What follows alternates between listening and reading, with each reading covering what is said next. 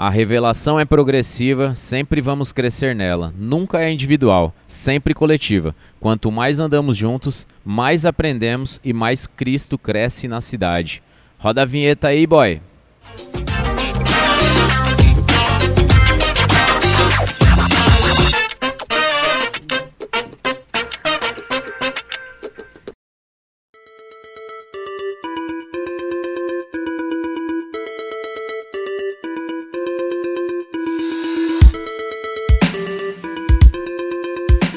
Buenas noches, buenas noches, buenasera, good evening. Tô poliglota hoje. Midnights. Aê. Tô poliglota, viu, né, Iago? Gostou, né, cara? Oi, gente, tudo bem aí? Que prazer estar com vocês aí mais uma noite. Estamos iniciando aqui o nosso 008. Prazer, prazer. Tô Prazer. com uma mesa diferente aqui, vocês viram? Eu tô. Graças a Deus o Theo não tá aqui hoje. A gente pedido te ama, Theo. Nós te amamos, cara. Eu tô aqui hoje com uma mesa diferenciada. É, mas antes eu quero falar pra você, aproveita esse momento aqui, compartilha o link dessa, desse programa, desse podcast, tá? É, joga aí no, no Instagram, marca a gente, arroba ChepaCast, pode marcar a gente também aí nos nossos Instagrams individuais. Vai ser um prazer aí ter vocês nas nossas telas. Isso mesmo. Faça parte aí, colabora com a gente, tá bom? Se você quiser ser participante aqui com a sua marca, você também entra em contato no nosso direct, que a gente vai te, pat... oh, te patrocinar, não. Você vai ter o privilégio de nos Ele, patrocinar, ele né? como apresentador, ele é um ótimo... Vai dar certo, vai dar certo. é. gente, é um prazer imenso aqui estar essa noite com duas presenças ilustres aqui. Eu tô com. é, a mesa hoje está formada aqui diferente, eu vou ver como que eu vou começar a apresentação. Eu tô com, com o amado aqui, Felipe Jacaúna. Eu tô com o, o- o William Marques. É nóis. E os nossos convidados aqui, pastor Beto Girão e o pastor Tony Everson. Nós. O Esse pastor, cara é uma estrela, mano. Eu amo demais a vida dele. o pastor A Beto Girão, dele foi boa, viu? pastor Beto Girão, ele é pastor sênior sênior da comunidade Mais Amor no bairro Damas, casado com a Estela, pai da Tissália e da Mariá. O pastor Tony Everson é pastor da comunidade Mensageiros lá no Genibaú, é casado com a Mônica, pai da Gabi, Giovana, Vitor e Felipe. Beijo, amor. É, trabalham aqui na cooperação e crescimento da igreja em Fortaleza. Aí, isso aí. É muito bom ter vocês aqui, tá? Fiquem É, à vontade. Eu, eu conheci esses caras no- na, na mesa pastoral aqui de Fortaleza e, e eu fui muito abençoado pela vida deles. Não só pela vida deles, mas pela vida de, de, de uma galera que eu cada dia tenho conhecido mais, tenho amado mais. Hoje é um prazer estar com vocês, galera, aqui. Nós. Por favor, mestre. Cara, pra gente também, é, pelo menos pra mim, eu acredito Beto também, é uma alegria. Eu acredito que um propósito de Deus também estar aqui com vocês hoje. Espero poder cooperar com aquilo que o senhor está fazendo aí. O Alisson já tá mandando um beijo pra ti aqui, ó. Cara, o Boa Alisson é noite, eu e te amo, demais. Alisson. Prazer, galera, estar com vocês. né? Eu sempre falo que os princípios eles não são atualizados, mas os métodos sim. Né? E hoje o Senhor nos deu esse método de, tá, de estarmos juntos aqui. cara já começou no com nome de né, Jesus. mano? e, é, e, e eu espero em Deus, no nome de Jesus, que a gente possa fluir aqui naquilo que o Senhor colocar no nosso coração. Nós, nós estamos aqui para simplesmente ser canal e espelhar o céu aqui. Vamos para cima. Amém, amém. Amém. É, hoje nós iremos falar aqui sobre a igreja apostólica e profética, né? Tô aqui com alguns pastores da cidade de Fortaleza. É, cada um de um canto aqui bem distante um do outro, né? E realmente é um prazer ter vocês aqui. Fiquem à vontade, tá? Sempre que vocês quiserem é, pontuar alguma coisa, vai ser um prazer ouvi-los. Eu vou começar aqui já logo assim, uma braba, né? Eu gosto de começar com as o braba, né? Ele gosta de tretar já. Depois que me deram a bola, a bola é minha, eu passo pra quem eu quiser. Ah, o Kiko. Ai. É, vamos lá. Igreja apostólica versus igreja pastoral. Mestre, Pepino para mim, né? É, eu acredito que nós estamos vivendo um tempo onde não tem por onde correr. Nós vamos ter que transicionar sobre isso. Né? Na realidade, eu entendo como uma techuvar, voltar ao princípio, né? aquilo que o Senhor falou é, na sua carta em Apocalipse, a igreja do Senhor, a- começando ali pela igreja de Éfeso, ele fala sobre algo que foi abandonado. Não é? E a igreja, ela foi, ela, o chamado de Cristo, na realidade, para nós, né? Quando Cristo vem e assume seu ministério, eu costumo dizer que ele não chamou 12 pastores, ele chamou 12 apóstolos. Por que, que ele não chamou, né? Eu vou escolher meus 12 profetas, Sim. meus 12 pastores. Sim. Mas ele falou, meus 12 apóstolos. Então isso tem um porquê. Um peso, Há né? uma mensagem sobre isso no que ele falou, no contexto da época, né? E o objetivo desse contexto é bem claro, né? No que diz respeito a, a, uma, a alcançar uma cidade com um propósito, né? Sendo bem intencional, não é uma palavra que a gente ouve muitas pessoas falando hoje, mas na realidade é isso. Tudo aquilo que Cristo falou foi intencional. Então, quando ele disse eu, eu mesmo edificarei a minha eclésia, ele não estava ali, vamos dizer, sendo poético ou parafraseando, ele estava sendo direto. Nenhuma, nenhuma palavra dele foi inocente. Não, né, não, não. E outra, quem ouviu entendia exatamente o que é que ele estava dizendo. Sim, sim. E não era, é, de repente, se Jesus falasse hoje né, a mesma coisa para nossa geração, eu acredito que muitos entenderiam errado o que ele disse quando ele falou: Eu mesmo edificarei a minha i- eclésia, né, a minha igreja. Então, eu acredito que o entendimento parte justamente daí, do princípio. Agora, quando, quando a gente fala. Meu microfone está caindo aqui. quando Não, quando Tony, nós falamos. Puxa ele aqui, ó. Pronto. Show, show. Ele- ele É porque tu segura chegou atrasado, irmão. É verdade. E tu não ajeitou o tá microfone. revelando. Mas o Theo- o Theo não tá aqui, mas a treta já pode vai. começar, né? O Theo, o Theo Assumiu, mandou alguém pra... o papel. O Theo mandou alguém pra... Obrigado, pastor. Conheço, te amo. Deixa ele me atiçar aqui. Então, é, eu acredito que a igreja apostólica, e eu acredito que nós vamos falar sobre isso bem, né? Precisa ser esclarecido alguns pontos, né? Eu acredito que na medida que nós vamos avançar, vai acontecer isso, mas já, já começando foi a ideia do Senhor, e quando ele disse, né, e quando ele chamou, denominou aqueles doze discípulos né, para estar junto com ele, denominou eles é, apóstolos, ele tinha uma intenção. Não é? Então, isso é o que diz respeito à igreja apostólica. Aí eu tenho que, eu preciso dizer, a igreja apostólica não é uma igreja comandada por um apóstolo. Não precisa ter um apóstolo Não, necessariamente. não, exatamente. à É, é porque nós temos uma ideia de modelo de igreja sempre com alguém liderando, né? E, e- e esse é o entendimento da igreja pastoral. Sim, sim. A igreja pastoral é um pastor liderando. Liderando. E, e que não tem problema nenhum ele liderar. Sim. Né? E também não tem problema nenhum ser pastor. Mas tem problema a gente, é, por exemplo, hoje está fazendo algo, de repente, de uma maneira não é, é, da forma que o Senhor estabeleceu sua igreja. Né? Sim. Paulo entendeu isso muito bem e nos ajudou, nos facilitou muito. E eu acredito que, é, pelo menos aqui em Fortaleza, na realidade que nós temos, eu tenho visto acontecer nesses últimos dois anos. Eu, eu, eu tenho observado né, a, a- um pouco já dessa, dessa igreja acontecendo na cidade, Sim. que não tem a ver com né, é, denominações, Sim. mas tem a ver com a igreja do Senhor na cidade de Cooperando para um só Isso, bem. Exatamente. Eu acredito muito, Tony, que é, é, o Senhor ele está nos trazendo literalmente, como você falou, chuvar. O Senhor está nos trazendo ao projeto original, né? E como, como ele é perfeito, cara. Ele não vai, ele não vai pegar e fazer isso em uma igreja local, mas no corpo.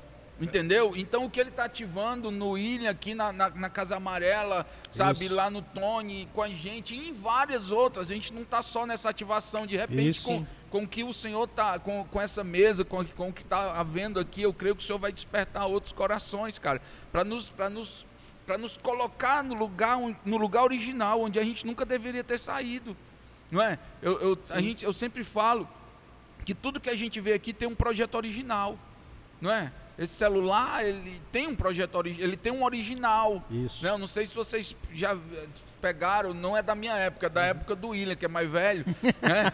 O PT 550, velho. Vixe. Entendeu? Que ele servia, Motorola. ele servia como arma também, né? Ô, louco. Você tinha, lado, não tinha roubo de celular justamente por isso. Era pô. uma Mas- tijolada, era uma Ele tijolada. roubava com medo. Eu acho que ele é Era, era um antes daquele da cobrinha? Ah, Não, Não, ele era pô. grandão. Era o, aquele Motorola, Ah, assim, parecia, que... o- parecia Da o cobrinha do, quase parecia É. o na Rambo. frente dele. A cobrinha é maravilhoso. Parecia aquele telefone do Ah, Rambo que ele usa no tinha que- Vietnã. tinha Cobrinha uns anos gente- 2000, Tinha uns pô. que a gente tinha que ligar pulando em cima. Dois, dois, dois. É, cobrinha já era anos Ah, 2000 é. já. E aí, o que é que acontece, cara? Tudo tem um projeto original. Não é? Um carro, um celular, essa mesa, tudo, tudo que os nossos olhos veem, tudo que as nossas mãos tocam, tem um projeto original. E assim é com a igreja, cara. O problema é que a gente foi perdendo a originalidade com o tempo. E o Senhor está nos trazendo de volta, cara. A gente não está com um novo fundamento, porque isso é anátema. É, Isso. é, é verdade. É, o fundamento não é novo, não. o fundamento, é o não mesmo. é novo que a gente está falando. Fundamento Isso é precisa mesmo. ficar muito claro. O que a gente está fazendo aqui não é um Não é reinventar novo, a gente roda. não tá reinventando Forma a roda. E Mas longe, vocês- Isso, e longe, da, e longe da gente fazer isso, né? Porque tudo que a gente tem feito aqui não é que, que Deus de repente disse, ó, eu vi corações especiais. Não, cara. Isso já vem de outras pessoas que a gente escuta, de livros que a gente lê, de revelação do céu também. Daí você vê a operação do corpo, verdade. né, pastor? O corpo Tem. agindo nessa, nesse, nesse viés, né? Como o pastor falou, não vem de agora, vem de, vem de muito, De muito tempo, que- então a gente que- está usufruindo do que o corpo O que eu fornece, né? percebo que está acontecendo nesse tempo é uma coisa que a teologia vai chamar de, de revelação progressiva, né? É um erro achar que Lutero ele resolveu todo todo o problema da igreja, os pais reformadores resolveram tudo. Não, eles foram progredindo na revelação. E eu acredito que hoje o que é que nós temos? Nós estamos caminhando para um nível de revelação que está se aproximando da maturidade. Isso. É por isso que Pô. muitas pessoas estão começando a entender a mesma coisa e não é Uhum. porque eles são bons, é porque é um movimento coeso do Espírito Santo Massa. em várias pessoas. Verdade. O Beto tá com material aí que eu sei que é muito bom, ele tá afim de fazer uma comparação aqui e eu queria ver o que, que ele tem para falar disso aí. Tá Manda. com slide aqui, mano. Tá não, tá? Tá. O cara fez o dever de Então, casa Nem aqui, velho. A O gente só traz a galera com dever de casa feito aqui, viu? É. Cara, é, a minha, a minha, eu fiz algumas anotações aqui, né, sobre a igreja, a igreja apostólica e a igreja pastoral. É, vamos assim, mo- como- mostrar essa diferença, É, né? E- Como, como o, o Tony falou muito bem, né? E é uma coisa é, é, que é uma- um ponto de interrogação que vale muito a pena a gente, a gente trazer aqui também. Quando na história, né, que entrou que todo mundo tem que ser pastor? É, verdade. Por que, que todo mundo tem que ser pastor? Já parou para pensar quando, quando foi na timeline? Quando Cara é- na linha do tempo? O cara é que agora- profeta, mas chama ele de o pastor. cara é né? profeta, qual é a desonra de O cara dizer é assim, mestre, mas chama ele de profeta- pastor. O profeta Klinger. Cara, eu enchi a boca ontem. O Klinger Uhum. estava com a gente ontem na igreja. Profeta Beijo, Klinger. Klinger. É, um beijo, Klinger, te amo. E se você falar três vezes, você ora em língua, irmão. Profeta Klinger, profeta Klinger. profeta- batizado. Sabe? Então, é, é- qual é a desonra nisso, cara?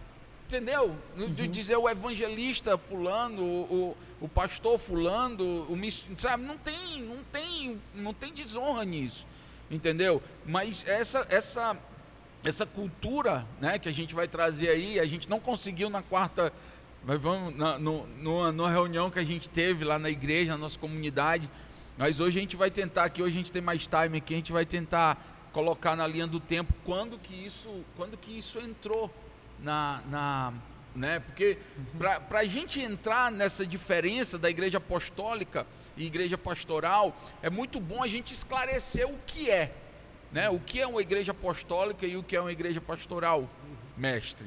Menino Vai. bom. Menino bom. Ele levanta a bola, né? Vai, Não, é. bate, E Legal. bota aí pra gente. Bom, bate o que, que é que eu posso dizer? Né? O, é, qual- na realidade, eu vou dizer qual é o objetivo. Né? O que é uma igreja pastoral? Uma igreja pastoral, né? é, e, e o que é uma igreja apostólica? Bom, a igreja apos- apostólica, como eu falei, é, não é uma igreja onde o líder é o apóstolo. Sim. mas é uma igreja onde o fundamento, né, aquilo que vem primeiro, como Paulo vai dizer em 1 Coríntios 12, é interessante que em Efésios 4:11 ele, ele fala que Deus é, deu a igreja estabeleceu a igreja, né, apóstolos, profetas, evangelistas, pastores e mestres, com o objetivo de aperfeiçoamento dos santos para a obra do ministério, para a edificação do corpo de Cristo. Interessante. Os santos é que edificam o corpo de Cristo os ministérios, né, como nós chamamos os, os cinco ministérios, que não são todos os ministérios, mas cinco fundamentais, que fala de fundamento, aqueles que precisam vir em primeiro, segundo, terceiro, quarto ou quinto, vamos dizer assim, não é? E quando nós falamos, ou quando Paulo aponta, por exemplo, em 1 Coríntios 12, que ele fala, e Deus levantou primeiramente apóstolos, Paulo está falando de uma construção, ele não está falando de nível de importância. É, importan é importante porque se você levar em consideração, por exemplo, a construção de um, é, é, de De um um edifício. prédio, Ela precisa de um fundamento, né? primeiro se né, constrói o etapas, alicerce. né? Exatamente. Então- e, meu amigo, eu falo por, por experiência própria, é onde mais se gasta dinheiro e onde Ah. mais se demora. E Pois se é. você fizer mal feito, Tá e se você fizer mal feito, Aí se você fizer mal feito, a chinela canta. é muito, é- essa analogia ela se morre, encaixa O perfeitamente. é. Porque um alicerce de um prédio que não é bem alicerçado, ele vai Exato. tombar, meu E amigo. E tem o prejuízo é coisa, gigantesco. Assim, eu lido um pouco com construção, então tem outra coisa também, que não é só fazer o alicerce bem, como Isso. manter ele bem, Exatamente. Exatamente. Fazer Tem uma manutenção. manutenção dele. Sim. para que se que se mantenha Isso. bem. A gente viu o que aconteceu É verdade. com o André, né, cara, André. esses dias. É. Entendeu? Exatamente. Foi justamente o- é, é, Foi mexendo com o fundamento. é, Mexeram na numa- estrutura, num mexeram pilar, numa na coluna, estrutura, entendeu? E aí removeram o marco Um antigo. pilar, né, Um mano? pilar, e de não repente se aí aí nós chegamos num ponto, não é?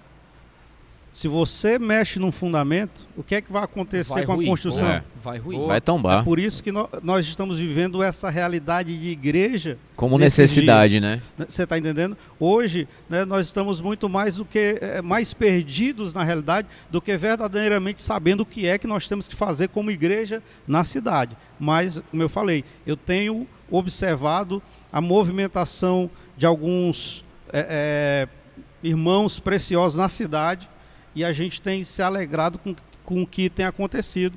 E por que não dizer um momento como esse aqui, é, é, onde nós estamos é, é, falando, né, construindo algo. Eu quero deixar bem claro aqui que nós não estamos querendo ferir ninguém. Não. Você está entendendo? Ao Né? contrário. De repente você que é um pastor e é líder de uma igreja, nós queremos honrar você, mas muitas vezes por falta desse entendimento de como a igreja é construída, tem, tem pessoas que foram colocadas como pastor que não são pastores, são profetas, são evangelistas, e o que é que acontece? que o Sofrendo. sistema colocou, né, cara? Que o, o sistema gospel colocou essa galera no, no- colocou como pastor. De repente o cara é o profeta e tá, e Exatamente. tá ali como pastor porque tem que ter um encargo pastoral para estar à frente. Isso. Não- Mas Mas não o- desempenha 100% né, do que É. ele foi chamado para fazer, né? Mas assim, o, o importante também dizer, eh, a gente fala muito de sistema, né? Mas a igreja como uma videira precisa de um sistema, precisa de uma estrutura, treliça. né? Exatamente. Precisa de uma treliça. Ou seja, Não... Vou ter um livro muito bom chamado A treliça, Treliça, tenho ele, muito e, bom. a- e- e a Exatamente. videira. Porque sem, sem a estrutura,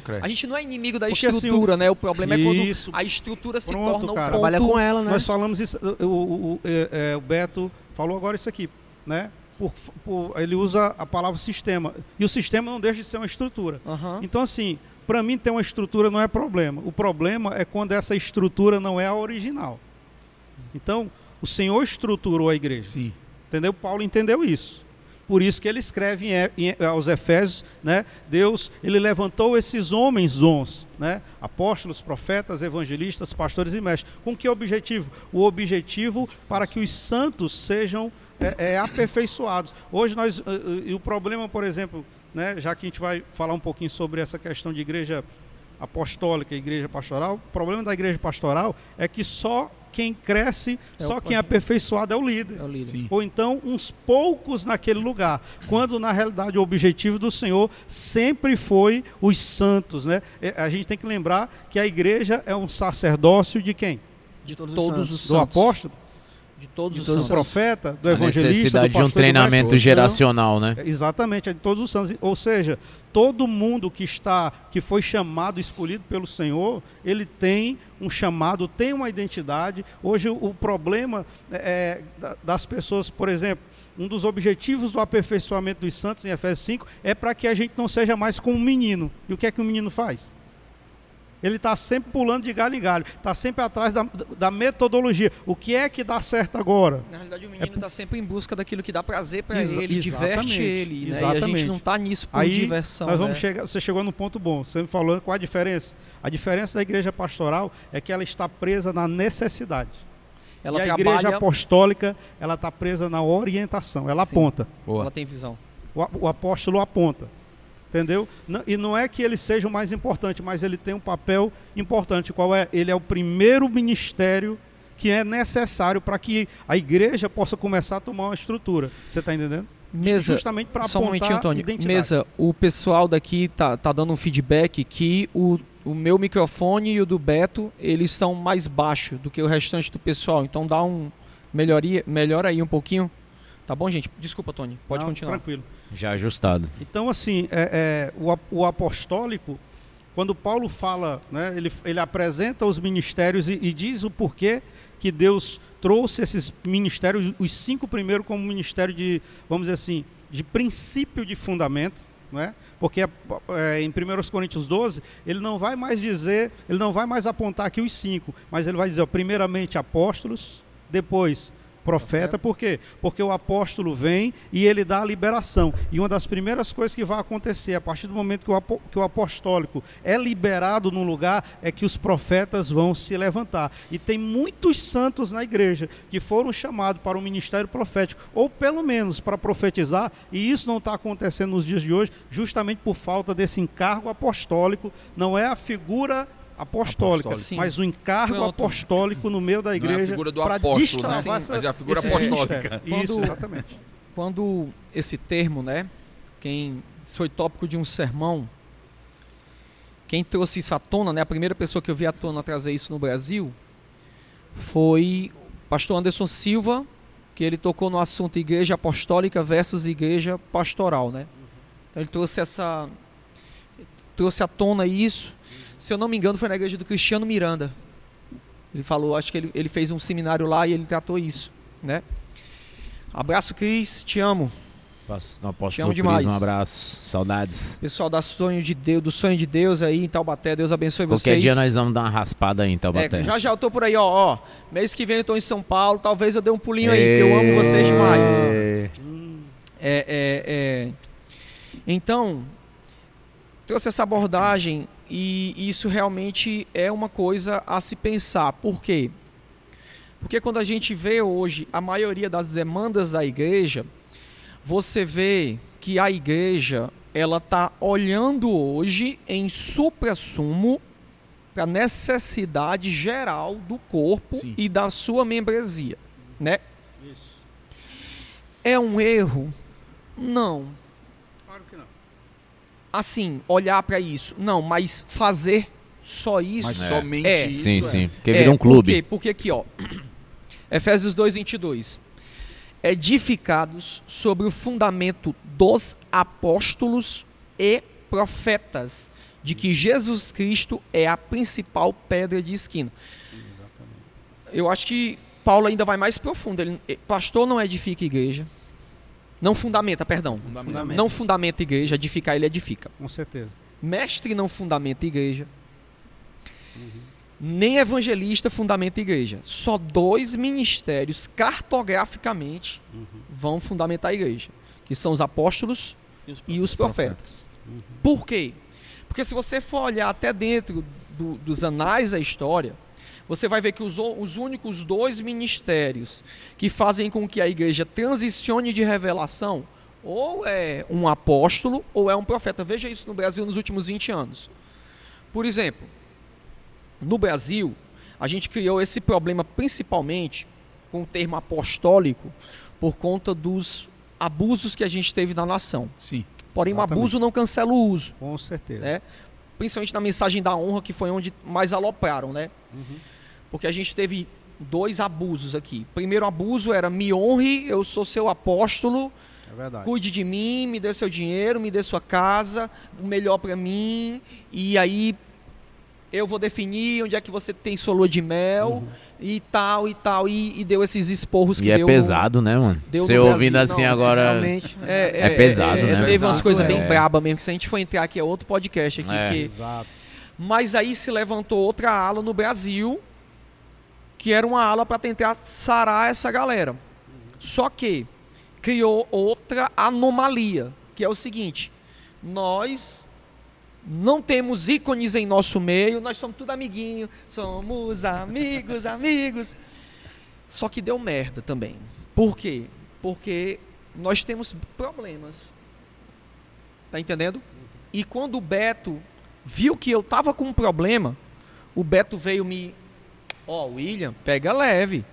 Pega leve. Aí eu olhei pro Beto, pô, quem tu é? Pra falar comigo. Aí gerou um problema. Pensando o quê? Então a gente saiu de um paternalismo, saiu de um, de um coronelismo, saiu de, de uma pagelança e foi para um coleguismo e nenhum o outro ajudou. Aí o que é que aconteceu? Ou você, tinha, você começou a ver que tinham problemas estruturais. Daí se viu a necessidade realmente de vozes apostólicas e proféticas corretas para esse tempo, né?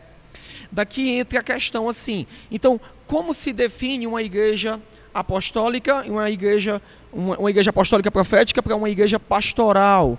Você vai ver que essa igreja pastoral, ela trabalha para apagar incêndio, Sim. para apagar incêndio. Para resolver problema de casamento. Um dia eu estava num, num, num retiro, um amigo meu, Dario Hernandes, Dario, te amo, cara, você é precioso demais. Um dia ele chegou e falou que que nós, ele falou que ele é, ele é um profeta de ofício, ele falou nós, profetas e apóstolos, nós não deveríamos ter que estar tratando o problema de casamento. E eu concordo. Tá entendendo? Concordo. De fato, isso é uma verdade, é uma verdade. Porque para mim o problema hoje é que a igreja ela não está definindo as fases do seu próprio povo. Daí eu vou finalizar para não ficar palestrinha, né? Assim, Fica à vontade, Como? pastor. Não Tá é? sendo, não, Tá é porque tá tá sendo bom. não, é. é- é- é- não, vocês falar é bom, né? Vocês aqui não Ah, mas quem tá em casa, quem tá em casa tá ouvindo, mas pô. é, é- é- mas eu vou continuar aqui. Tá o que, que gostando. acontece? Como igreja e como pastor, eu progredi muito, porque eu sofria muito. Por quê? Porque eu queria progredir na revelação. Então eu chegava no culto, no culto de domingo, e meu irmão e chegava com a pedrada, mano. Né? Esse malho. Não, não, não em bater, mas em profundidade. Ah, entendi. Eu pegava aquilo que eu estava recebendo brúpito, conteúdo apostólico, e soltava num culto de domingo Sem diluir nada. com 80, Puro. né, aí eu com 80 pessoas. 15 entendiam. 60 gritava, chorava no final do louvor, uau, mas não entendia nada. Então eu percebi que a minha igreja, ela não estava progredindo na revelação. Daí foi quando Deus me explicou uma coisa, que o sermão de Jesus, a revelação de Jesus no Novo Testamento, ela é progressiva. Como? Se você pegar os cinco evangelhos sinópticos, você vai ver o Jesus do povo. Não é teológico. Não é. Se bem que o de João é o mais teológico que tem. Mas assim, tem, se engana quem acha que o de João é o menos teológico. É o mais profundo que tem. Começa logo no primeiro capítulo, que ele já alopra ali coisa.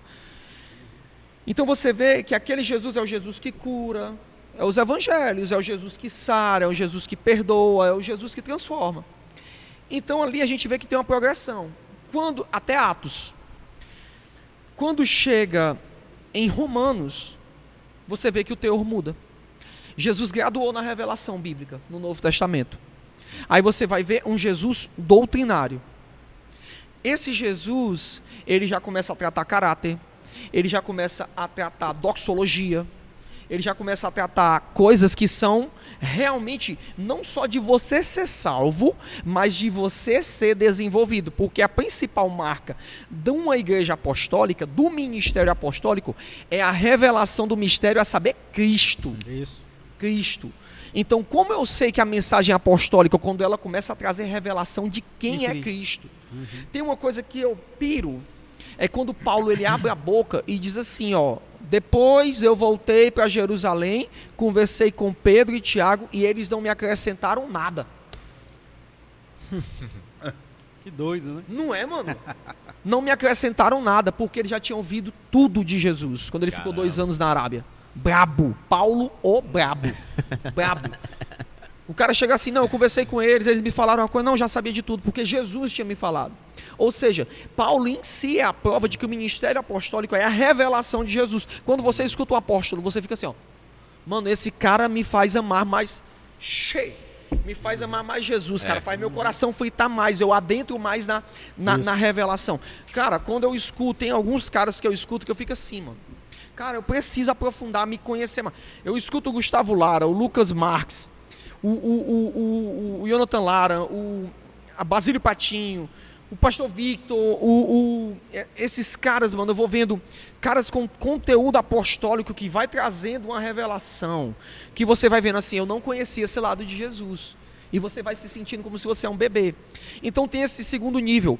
E tem o terceiro e último nível, que chega nas três cartas de João e Apocalipse, que é um Jesus eterno. Que esse conhecimento não se tem doutrinariamente, não se tem através de pregação, não se tem através de texto e seminário bíblico. Esse conhecimento ele só se tem através da ala profética. De profetas embasados, liberando uma atmosfera que faça com que a igreja cumpra Salmos 24 e acesse regiões espirituais de revelação. Então qual é o problema? É que a igreja pastoral ela parou na primeira revelação e não progrediu. Tá entendendo? Esse é meu parecer, a diferença entre as duas igrejas. Não sei se é A igreja. deixa, eu- deixa eu trazer aqui os pontos, já que a gente está embasado aqui, o que foi que eu fiz. Encosta. Quer falar? Não, não, não quero que o senhor encoste, Sim. só pra... É, a igreja pastoral, né, o primeiro ponto que eu embasei aqui, ela é centralizada ao redor né, das pessoas e nas suas necessidades. Essa é uma das características como a gente já trouxe para a mesa aqui. A igreja apostólica, em contrapartida, ela faz com que as pessoas estejam centralizadas no chamado e no propósito de Deus para suas vidas Sim. sabe? Sim. Aí eu, eu, eu, eu sempre gosto de, de embasar isso biblicamente, né? E lá em Atos, lá em Atos dos Apóstolos, capítulo 6, do verso 1 ao 4, diz assim: Naqueles dias, crescendo o número de discípulos, os judeus de fala grega, entre eles, queixaram-se dos judeus de fala hebraica, porque suas viúvas estavam sendo esquecidas na distribuição do alimento. Por isso, os doze reuniram é, é, reuniram todos os discípulos e disseram: Não é certo negligenciarmos o ministério da palavra, a fim de servir mesas. Irmãos, escolham entre vocês sete homens de bom testemunho, cheios do espírito, cheios do espírito de sabedoria. Passaremos a eles essa tarefa e, no- e no- e nos dedicaremos à oração do ministério da palavra. Ou seja, na igreja apostólica, na igreja pastoral, a primeira coisa que esses caras tinham feito é largado o que estavam fazendo para poder servir sexta, cara. Isso é um problema da maioria das Entendeu? pessoas, dos líderes que não entendem a sua funcionalidade. necessidade, necessidade a gente sempre vai ter, Sempre cara. vai ter alguma coisa para consertar na igreja, sempre vai ter alguma coisa estrutural, Sempre. técnica, sempre. Aí o que é que acontece? Qual era o propósito deles? Qual foi a palavra que eles receberam em Mateus 28? Ide, meu irmão, façam discípulos. O propósito deles, a missão deles não era distribuir é. alimento. Havia, ha- havia, haviam pessoas para isso. Entende? não é que isso seja errado. Não né? é que isso seja errado. Só que no- na igreja pastoral, a gente vai estar sempre focado nisso. Na igreja apostólica, o cara disse: Não, eu entendo o meu propósito. Sabe? Eu não posso trocar o propósito por uma oportunidade. Foi Sim. isso que aconteceu no Éden, né? Sim. Isso. Quando, quando Eva troca ah, o propósito, né? Adão e Eva trocam o propósito por uma oportunidade de ser igual a Deus, isso já vem em outro podcast, a gente já vai, É. né? Já vai para outro. Então, é, é- essa é a primeira característica assim que eu quero trazer, né? Do que das Isso. minhas anotações, se vocês tiverem alguma coisa para acrescentar. Não, o que, é eu, isso que eu acho. Não, perdão, já falei demais, Tony. Foi mal. Que é isso. Cara, é assim, é exatamente isso. E você vê que o objetivo do, dos, do, do apostólico, né? É identifi eles identificaram algo, uma necessidade, só que eles perceberam o seguinte, que, a- que se eles tivessem preso aquilo, né, a igreja em si não amadureceria. E o que é que ele faz? Ele- eles, eles falam algo muito, muito tremendo, bem centralizador, né? Escolham vocês. Escolham vocês. Não é Uau. a gente vai Realmente. escolher, não. Ele Empurra empurra vocês. para o crescimento, né? Eles poderiam, não po- Escolham ou não, vocês. como 12 apóstolos, quem manda é a gente. É. Eu- nós vamos escolher aqui, nós vamos fazer uma oração aqui. né, Oração forte. Uma Sabe, oração pastor, forte. Tu falou isso aí, eu me lembrei do que a Bíblia fala, é, da maneira como, a- como Jesus fala como é o reino de Deus. né? O reino de Deus ele é semelhante a um senhor que tinha várias posses e ele colocou na conta das pessoas, né? De, chamou, chamou seus servos e disse, ó, administra isso aí e faz com que isso multiplique. Então essa ideia de descentralizar mesmo, né? Tirar do, do vamos dizer, do líder central ali, tudo ele Isso. tem que resolver, eu acho que isso é muito produtivo. Quando você vai até partir para até o ramo mesmo da, do comércio, né? O ramo mesmo ministerial, você vê aí, eu vi até mesmo o ministro que hoje está vigente, o Paulo Guedes, ele fala muito isso. O liberalismo econômico que a gente vê, ele é também é, é, foi, foi criado por, um- por um cristão, né? O, o- pai, a Adam Smith, eu achei Adam Smith o nome dele. E ele fala isso, que, Adam Smith. que é, a intenção de como aumento é que você do jaca, pode o administrar, microfone do jaca. que você pode uma égua. Como é que você pode administrar bem? É você fazendo essa divisão. Ele disse assim, ó, eu vou te dar e eu vou prestar só contas quando eu voltar. Então eu queria só colocar isso aqui como uma colaboração que o pastor levantou algo muito, muito importante. E eu vejo que isso ajuda as pessoas a alcançarem os seus objetivos eternos, né? Sim. Ajudar eles a serem desenvolvidos, Eu, né? eu não sei se vocês acham isso, mas eu penso que o erro, assim, como se estabelecer uma igreja apostólica quando os caras nem entendem em si o que é apóstolo e pastor, e o que é mestre e o que é profeta. Por exemplo, cara, eu tô batendo muito de frente com isso. Não batendo no sentido que tudo aquilo que a gente faz força no reino não é nós, né? Não, não é Deus, é nós, né? Eu tô falando no sentido de trazer ensinamento sobre isso. É a mentalidade de. A gente precisa romper com a mentalidade de pastores bobocas e começarmos a irmos para a mentalidade de pastores apostólicos. Boa. Tá entendendo? O pastor alcança todos eles, né, pastor? Porque, assim, ó. É, vamos. É, isso. Assim, é, bem, bem assim, de forma resumida, o que eu quis dizer, que o pastor alcança. O Ele- profeta, ele geralmente, ele é profeta. O, o- o- O pastor, ele é pastor, ele é pastor, ele é- profeta, é, ele, ele é é, tudo. ele é tudo. Tanto ele que é- quando Deus chama Jesus, ele não chama de apóstolo, chama de meu pastor. Pois é, ba- tá vendo? isso Como aí que é uma panga. Nada a é gente por não acaso, tá, né? Pastores, a gente não tá contra vocês. Exatamente. nós somos pastores, somos pastores. A ideia, na verdade, é, pode falar com é é facilitar. nosso lugar de fala. A ideia é facilitar, pelo contrário. Nós não somos. A questão claro. aqui agora, talvez agora é onde a porca torce o rabo. Vamos lá. Quando se fala assim, ó, todo seminário que eu vou, ou toda palestra que eu vou falando de cinco ministérios, o apóstolo é o que rompe a palavra no grego apostolai, o primeiro navio da frota de guerra, aquele que vai abrindo o caminho, o cara com facão na mão, o Rambo, E o pastor é o quê? não, ai não. O mestre, o mestre é aquele que traz as minúcias, ele é o dedo mindinho, ele alcança cantos que ninguém é. Eita, o mestre. O mestre é o caramba, mestre, caramba. O profeta, o profeta é o homem que sobe a montanha e desce. O profeta é aquele que antecipa a tendência. Eita, chibatada. O evangelista é aquele portador da chama, ele fala e as almas vêm e tal. E o pastor, não, pastor é amor. Amor é uma chibata, caramba. Tá doido, mano. Eu tenho, uma, eu tenho um nojo disso, cara. Foi que botaram aqui na Tá entendendo? Não. É, é, é, é- é- cara, Bota cara, aqui pra mim também.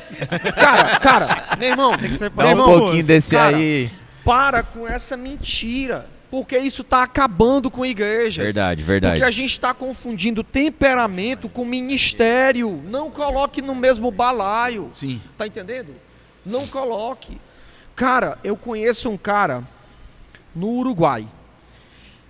Velho, esse velho, ele é líder da maior igreja lá no Uruguai, Missão Vida. Cara, esse cara é o cara que eu vi mais parecido com amor de Jesus na vida. O amor, assim. O cara, o cara, o cara é um defunto ambulante, ele morreu. Quem vive é Jesus ali mais. Meu irmão, o cara de, de, eu acho que 18 estados do Uruguai, ele tem projetos estabelecidos em 10. Eu não estou falando de igreja, não. Ele está mudando a sociedade porque ele faz o seguinte: ele trabalha com reabilitação de pessoas. E como é que ele faz isso? Não é só botando o cara numa casa de reabilitação. Ele trabalha com a mentalidade apostólica. Aqui que a gente vai começar a mudar o teor da uma mentalidade apostólica para a cidade. O melhor frigorífico do país é dele. O melhor sistema de criação de, como o Uruguai é muito frio, né? De casas pré-moldadas, ele, ele, é- é dele. Ele pega o cara, encontra o cara na rua, na sarjeta, chama o cara, resgata o cara e diz assim, ó, o seguinte, ó, tu produziu dano pra tua sociedade, pra tua família. Tu ficava usando droga lá, faltou dinheiro pra tua mulher, pro teus filhos. Eu vou te dar uma profissão, o dinheiro que entrava, uma parte é teu, outra parte é pra tua família, pra restaurar ela, e outra parte vai pra Jesus. E ele faz a Isso máquina é- rodar. Tu é doido, né, mano? Mano, ele é um, ele é um monstro fazendo É um isso. monstro tá entendendo? Eu fui pra doido, lá né? pra aprender como é que ele faz, mano. Eu fui pra lá pra aprender. Mano, mas o bicho é um jumento. Bem É um mansinho. eu- quando eu cheguei na conferência, ele tava assim com o pessoal da técnica e brigando e, e esculhambando. O meu pastor disse que uma vez chegou lá e quando chegou, É, ele ficou, ô, chamou o pastor, vem né, cá, e, e andando com ele, né? Quando olhou, aí tava o cara, ó, limpa direito aí, hein? Limpa direito que é para Jesus. Aí ele, o pastor pensou, não é um, é um, é um irmão recuperando, né? A, a viciado, ele deve estar. Aí, ó, esse aí, ó, é deputado. Vixe! Caraca! O cara é velho. bruto, mano.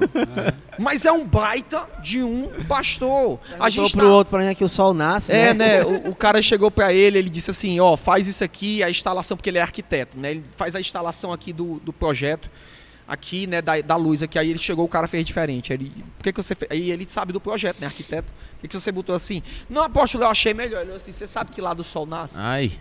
Aí o cara... Ai, pai. Já tinha, é já né? tinha o meme, Você ai, sabe pai. que lá do sol nasce? pai, Aí, não, para. não, não sei. Porque quando o sol, você saber que lá do sol nasce, você vai escolher que lado você bota. então, o cara é, é- velho, só que ele é um cara amoroso demais, tá entendendo? Daí a Expressa gente tem o quê? né? A gente pega como se fosse o pastoral é o ministério dos bobocas. Não tem nada a ver, gente. Para esses dias nós precisamos de pastores sangue no olho É verdade. Para ir para cima. É isso aí. Então, quando a gente começa a entender que o pastor, cara, porque ele lida, por que, que Deus chamou Jesus de pastor? Porque o pastor é, o que- é o cara, o apóstolo ele vem em parto, ó.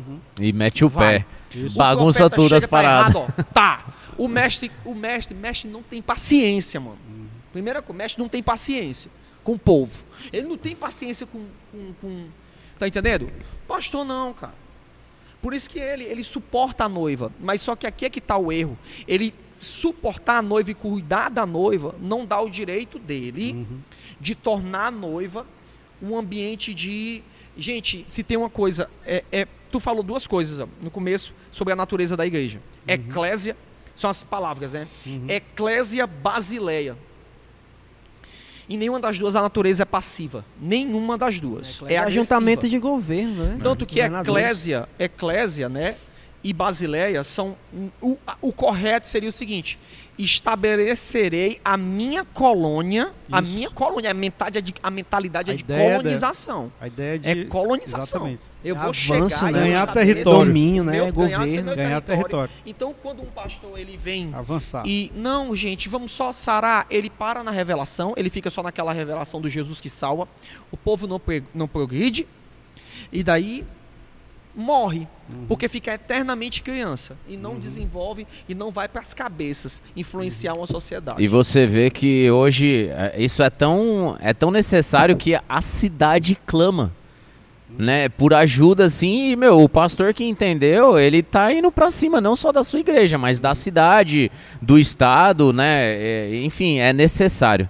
Senhores, eu, eu vou pedir uma licencinha aqui só um minuto, é porque eu, eu tô muito empolgado pra ouvir mais, porque esse assunto aqui dá o que falar, viu? Mas eu tenho um, um participante aqui.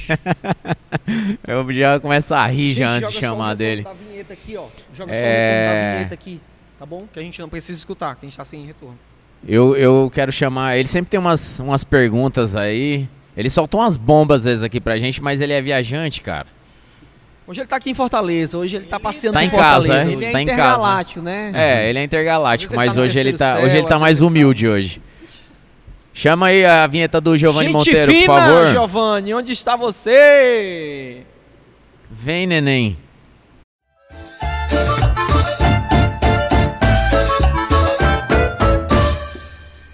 Eita, aleluia! E pega fogo, pega fogo, pega fogo, pega fogo. Aê, meu povo, boa noite. Olha só Feira onde eu vim. Parangaba, mano. Ah, hoje eu tô aqui em Fortaleza. Ei, pessoal, olha, essa zoada é porque eu tô aqui na feira, na feira dos pássaros, é feira dos pássaros, né? Cuidado, cara. Do lado do terminal do lago. Ah, sai cachorro, vai daqui, Deixa, sai o celular Rapaz, aí, aqui não tá negócio- não, viu, boy? Aqui tá um negócio bom, não. Tem um homem ali vendendo controle pra TV, DVD e geladeira. Não, quero não, meu filho, vai pra lá, por favor. Pessoal, eu tô, com esse, eu tô aqui com essa boina porque tá um calor medonho. Hoje tá pegando fogo aqui, viu? É, eu, apesar de eu estar em Fortaleza, é porque vocês não estão é, sabendo de nada, menino. Eu, às vezes eu, eu me transgladio. Olha, eu- Transladinho. é, eu, eu quero. Começar aqui hoje mandando um alô pra todo mundo aí, viu? Tá bombando, esse tema tá muito bom. Eu quero mandar um alô aqui pra galera que chegou primeiro. O Ariel, a Ohana, o Adam, a Tainara, o pastor Alisson Gadelha. Hello, pessoal! Um alô pra vocês, um beijo. Ó, eu também quero falar aí pra galera do estúdio. Rapaz, eu quero mandar um alô aí pro Tom- pastor Tony lá da Barra do Ceará e quero mandar um, pastor, um alô pro pastor Beto do bairro Damas. Ó, você que tá aqui nos assistindo, de qual bairro você é? Diz aí no chat para me saber, menino, de qual bairro você é, certo? E eu quero mandar também um alô pro nosso produtor, o Mano Eric. Hoje o Mano Eric tá na produção lá do, do Forró Escoliosa, ele não pôde estar aqui hoje. Mas ele, uma hora ele vai estar por aqui, tá certo? Pessoal, uma notícia massa pra vocês. Só tá faltando quatro seguidores pra gente bater 700 inscritos no nosso Instagram do ShepaCast. Então você que ainda não nos segue, vai lá e segue a gente, beleza? Não esquece. Ó, quero. Ah, antes de tudo, né? Rapaz, eu quero dizer aí, viu? Pastor William, esse moletom tá demais, tá doideira. Eu quero já o Casa. Amarela Store. É, o Casa Tá Amarela Store. lá, Você tá que quer bombando. saber das novidades, segue lá, arroba Casa Amarela Store, entendeu? Ó, aí, ó, 690. Eu vou comprar um, vai aparecer só o 9, né? No- No meio. Negada, agora vamos lá pro que interessa. Não, sai cachorro velho daqui. Vamos lá pro que interessa, pessoal, que é pras perguntas. Tem pergunta, viu, pastor Tônio, pastor Beto, pastor William. Vamos lá. Sanches, né? E o pastor Jacaúna, querido pastor Jacaúna. Negada, vamos lá, começar. Primeira pergunta. Olha, o que caracteriza? Quais são as características, certo? Para ficar mais compreensível. De uma igreja que se considera apostólica e profética, né? Quais são as características, certo? E também uma pergunta que tem a ver com isso é, é uma igreja apostólica e profética, ela tem um nível de superioridade, de autoridade, perdão, maior do que as outras? Então a pergunta é: o, quais são as características de uma igreja apostólica e profética? E uma igreja apostólica e profética, ela tem um nível de autoridade maior? A galera tá querendo saber. Pessoal, um alô, um adeus. Eu vou ali para a sombra que aqui tá pegando fogo. Já já eu volto. Não quero não, quero não. Valeu, Giovanni! Volto já já. Diz aí de qual bairro tu é. Valeu. Um beijo, um cheiro. Valeu, Giovanni. Obrigado. Tá com o celular aí, icônicos da cidade de Fortaleza aí. Ah, Bem, eu acho que é melhor a gente começar pela segunda, né? A segunda é mais fácil de né? responder. Tem um nível de, de autoridade, o fato de, ela é de superior, nós... né? Perguntaria, É. ela, é su- ela é superior? Gente, não. Ela não é superior em nada, ela é menor. Ela é serva. Menor de todas. Menor de todos. igreja, igreja. Primeiro que criar uma divisão, né, né, Tony? Já criar uma divisão. A igreja apostólica, a igreja. Já é um erro, mano. A igreja de Jesus, ela é a apostólica né? e ponto.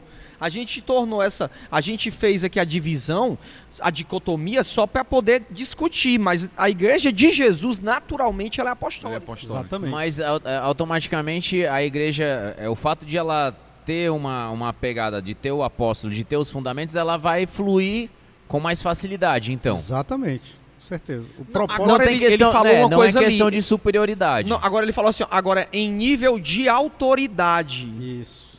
ela é superior. Então, aí, é, amigo, aí a é. pergunta muda.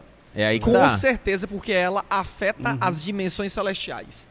Porque só se usufrui daquilo que se entende. Se não entende, não usufrui nada. E Exatamente. Números, números não definem coisas no céu. E assim, e em se tratando de autoridade da igreja, é um dos princípios principais da autoridade é a unidade. Sim. Né? É, há um princípio que diz que casa dividida, Não reino subsistirá. dividido, Não não subsiste. Então, é, ninguém está ganhando Sim. quando a igreja na cidade está dividida. Né? Sim. A gente tomou o, o ponto de.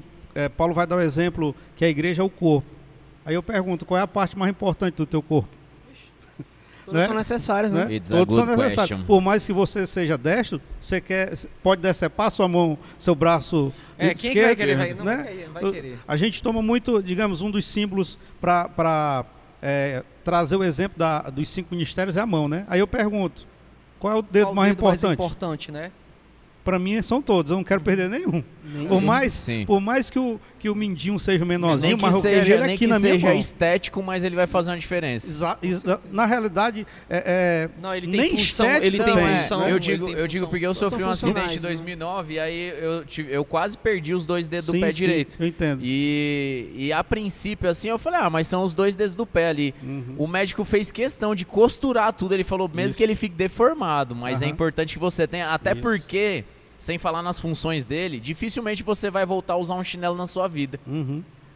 Est- falou. Ele falou do fator estético, né, também. Ou mas seja, eu, a funcionalidade daquele membro caramba, né, é, por causa de um acidente. É. Então, isso aí é até legal no, é, no que nós estamos falando, que o problema todo dessa questão, por exemplo, quando nós falamos de igreja pastoral, não é a igreja do pastor, é a igreja que, aquele, que, é, que é centralizada Boa, em um É líder. Boa, Aí, boa. aí é, nós tomamos como o exemplo, por exemplo, pastoral, porque é o que vem Sim. né, de trás, lá das, do, vamos dizer assim, a, a partir do momento da reforma, Sim. podemos dizer desse jeito, que se mudou né, a figura do, do, do sacerdote, que Pronto. O cara, o eu cara não queria é- entrar é- agora é- nesse, nesse modelo, É. porque, porque, digamos assim, a- a- aquele modelo sacerdotal foi né, na, na, na própria reforma, quando Lutero faz. é, é, ele, ele, ele faz essa, que- traz essa reforma. Eu acho que é a questão do modelo de intermediação. Isso, exatamente. Então, esse é o,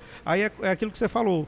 A reforma foi, foi boa até certo ponto, mas teve um ponto que ela não mudou, que na minha é, é, opinião é um dos pontos principais, porque é, continuou centralizando né, o poder, a responsabilidade Em uma pessoa. em uma pessoa e o que é que aconteceu com os santos. O clero, os né? santos perderam a sua. o- o- né, Ninguém desa- desenvolveu mais, vamos dizer assim, o seu ministério. E quando desenvolve, é pequeno e numa mentalidade de liderança né, equivocada, errada. Muitas vezes aquela pessoa, quando ela vai desenvolver o seu ministério e em se tratando da igreja como uma família, não é? Quando eu, nós, eu acredito que todos aqui são pais, Sim. correto? Sim. Sim, sim. Então a pergunta que eu falo para você é: você deseja que o seu filho chegue mais longe do que você, ou você torce, tomara que meu filho não seja ninguém? Então você nunca foi pai, se você É. Não é verdade? Verdade. É então, verdade. assim, sabe, a, men- a mentalidade Impossível de Ser família. pai e ter uma mentalidade é? A mentalidade de, de família de Deus tem- está relacionada a isso. Então,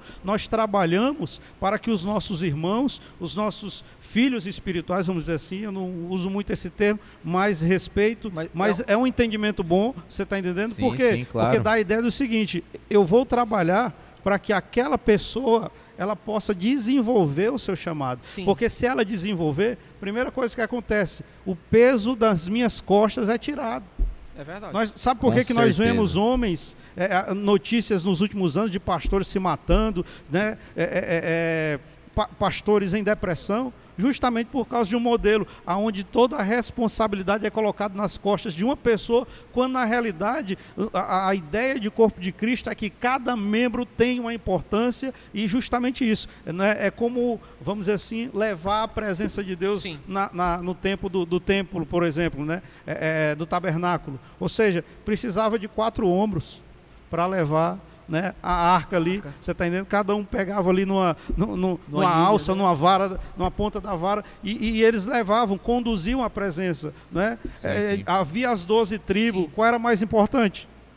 Cada um tinha sua Toda funa- tinha, tinha sua importância. Você está entendendo? Na hora de sair, quem é que saía primeiro? Tinha uma que saía primeiro. Mas Dentro- é porque ela saía primeiro que era mais importante? Não, é porque tinha que ser dessa forma. Ma- Deus de- ele de- tem uma forma de trabalhar. Dentro dessa linha de raciocínio, a gente concorda então que uma igreja apostólica, ela tem fundamentação, ela, eu vou usar esse termo, mas não é, é, ela vai mais longe. Então, como é que a gente vai fazer que as outras igrejas que não têm essa, essa ideia apostólica, elas passem a ter? Pronto. eu Aí, acho- Isso é, é uma concepção minha, isso eu trago à Certo. mesa como uma, uma pergunta Pergunta. minha mesmo. começar? Posso dizer uma coisa? É, um dia Jesus diz assim para Nicodemos. Né, ele, ele era me- mestre em Israel, né? Ele disse: Como é que você não entende dessas coisas que eu estou falando para você? Você sendo, Sendo mestre, né? Tô sendo mestre. Então, presta atenção. Ele disse: é mestre. Então, ele apontou para uma estrutura, vamos dizer assim, é, é, religiosa, né? Que Jesus daqui a pouco vai chamar de odre, na minha Sim. opinião. Aí ele vai finalizar dizendo: não se põe vinho novo, Em, em odre Velho. velho. Outros velhos. não é? Para um vinho novo, o que é necessário? Um, um odre Um novo. odre novo. Jesus trouxe esse odre novo. Aham. Por isso que ele disse a Nicodemos, cara, você tem que nascer de novo para você entender essas coisas que eu estou falando aqui. Entendeu? Então quem era Nicodemos? Era, um dos principais, Um dos, dos principais príncipes, mestres, né? principais, né? Você está entendendo? Ou seja, era alguém que tinha é, formatado um modelo, vamos dizer assim, de interpretar Deus, de servir a Deus, um modelo religioso, político, né? E aí nós vamos entrar na cultura judaica Sim. da época. Jesus vem e ele diz: Eu estou trazendo um vinho novo. Aí a pergunta que você fez é: o que é que fazer, né? Só tem um jeito: odre novo. Para vinho novo, Odre, novo. novo. Precisa abrir mão da revelação. Então, vai ter que. Agora, vai agora ter que eu, abrir. eu acredito, sabe, Tony, é, é, que o Senhor ele está nos conduzindo, cara, Não, com certeza. para isso. Né? Exatamente. Você perguntou o que fazer, né? Para que, é, pra É. que alcance esses outros Porque, que assim, são prejudici- eu- eu- prejudicados, né? Sim, eu acredito que, que, que o caos, né, o, a- assim, o- a problemática, cara, ela vai abrir mente, Com certeza. sabe? Ela vai abrir mente. Quando a gente tá com muito fardo, com muito, sabe, cara, é- é- vai ter uma hora que o cara vai dizer assim, tá alguma coisa errada. É verdade. E vai começar, o, porque assim, o que foi que nos fez atentar para isso? Uhum. Isso. Você tá entendendo? Não é porque a gente é Exatamente. bonzinho? Não, a gente é... não, é porque alguma coisa aconteceu que a gente disse, tá errado alguma coisa. Entendeu? A gente começou a atentar para algumas vozes que estão falando na nação. Né? Uhum. É então a, a- a- o, o Senhor ele está literalmente transicionando a, seu- a sua igreja, a Uhum. sua noiva, a sua igreja para o fundamento correto, Uhum. sabe? E, e, assim, uns vão demorar mais, vão, Sim. né? Uhum. Porque tem nego que não quer. E talvez É, alguns e dormem, uns Isso. andam, Isso, outros entende? E correm, e talvez né? alguns também não irão. Há uns que não dormem, alcançarão, né? E né? alguns É. também que realmente não é verdade. É, que talvez não alguns que não vão Não. A ideia, É. a ideia do Senhor para a igreja dele sempre foi que todos os santos Que todos desenvolvam salvos, o seu né? E- chamado, o seu ministério. Isso né? é a promessa de Jeremias. Isso- exatamente. Né? De que Exatamente. ninguém precisará mais chegar ao Pronto, ponto exatamente. de, Ensinar um de outro, né? ensinar o outro, porque todos conhecerão o Senhor. É tanto que impresso observa que em, em- no livro de Atos, é, a partir do dia de Pentecostes, onde ah, interessante, não foi os 12 que receberam o Espírito Santo, É. foi 120, foi todo 120, mundo. Foi todo mundo. Então, a, a- a língua de fogo estava sobre a cabeça de todos. todos. E para mim isso é uma liberação ministerial. Ou Sim. seja, aquelas pessoas todas foram recebidas e, é- e todos deveriam exercer esse chamado. Primeiramente, os apóstolos começaram a exercer. O que é que aconteceu? O negócio bombou, deu certo, Jerusalém foi alcançada. Meu irmão, os caras não estavam mais nem orando para ser curado, não. A Tá sombra dos caras estava curando. lenço, É. Mas sabe o que foi que Deus entendeu? Mas é- é massa, mas não foi assim que eu planejei, não. Prende todo mundo. Dispersa. Um anjo aparece lá na prisão e diz: Ó, agora vocês vão sair e, e vão pregar o evangelho completo.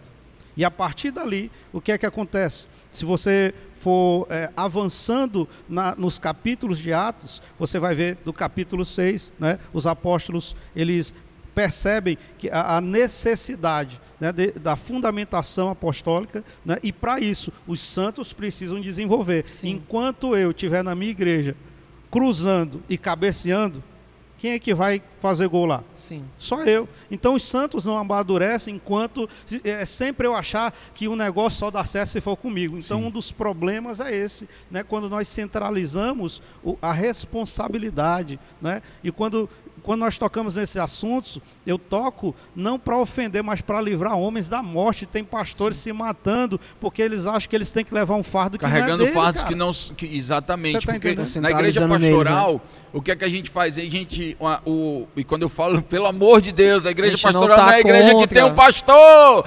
Não, a gente não está falando de pastoral, não. Pelo tá amor de falando Deus, De, né? uma, de, um, de uma. Como é que a gente pode falar? É, quando dá um erro no sistema, é uma.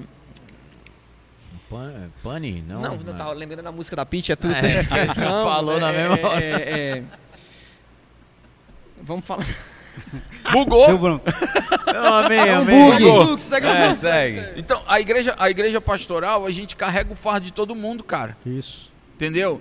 Na igreja, na igreja apostólica, a gente está fluindo naquilo que o Senhor nos chamou. Toma a tua cruz e segue. Na igreja, na igreja, na igreja pastoral, a gente está equipando um líder para atender a necessidade de alguém. Na igreja apostólica a gente está equipando o corpo. A gente, tá, a, gente tá, a, gente, a gente entende que todo mundo. Os santos são Os aperfeiçoados. santos são aperfeiçoados, cara, e todos são uma resposta em alguma área. Sabe, em alguma área é, é, eles são, eles precisam influenciar. Cara, isso é tão tremendo que você vê em Atos 6, como você leu, o que é que acontece ali? Por causa daquilo, homens como Estevão e Filipe se levantam. Aqueles caras aqueles caras já eram daquele jeito. Não é? E eles estão ali para servir as mesas da- das viúvas, dos Sim. órfãos, você está entendendo? E de quebra, quando eles voltavam para casa, eles expulsavam demônio, pregavam o evangelho. Cara, é- é, você observa, não, não são agora os, os apóstolos fazendo milagre, são os evangelistas, são os, São os mestres, você está entendendo? Uau, é? corpo, né? Aí o que é que acontece em Antioquia mostra isso também. O que tu tá falando é uma coisa muito importante. Porque o avivamento da Samaria não foi entregue a nenhum apóstolo. Foi entregue a Filipe. Isso, Eram exatamente. 80 mil pessoas E não tem problema. reunião. E o mais legal é isso, que não, tem, problema. E Sabe qual é o mais louco? Uhum. Sabe qual é? Uhum. É Filipe. Tá liderando um avivamento de 80 mil pessoas. Pronto. Aí Deus diz assim, ó, sai daí. Sabe por que, que ele fez isso? onde? Lá pro beco. Pronto. Mas sabe aí quem é que vai assumir, quem é que assume o, o posto ali dele? Nome. Pedro, Pedro e João. João. Pedro por quê? Porque o apostólico precisa Fundamenta. vir para fundamentar. Fundamentar. Entendeu? o ele ganhou, não pode. Ele ganhou como Exatamente. evangelista, mas o A apóstolo o maior Cara, desgraça do mundo cara. era se Filipe continuasse, continuasse ali, lugar. ele ia atrapalhar tudo. É verdade. Justamente. Entendeu? É isso É- essa, essa é a mentalidade da igreja apostólica. Cara, você- a igreja só tem a ganhar quando você pensa isso. Agora, nós mais uma vez precisamos dizer, a igreja apostólica não é a igreja, agora eu era, eu, eu era pastor, agora eu vou ser apóstolo, que é para mim igreja ser apostólica. Não.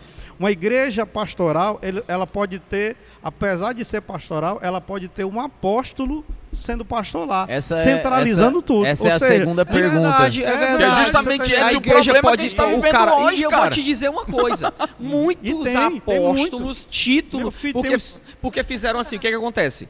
Tem um Tem o erro, demais. um erro é o quê?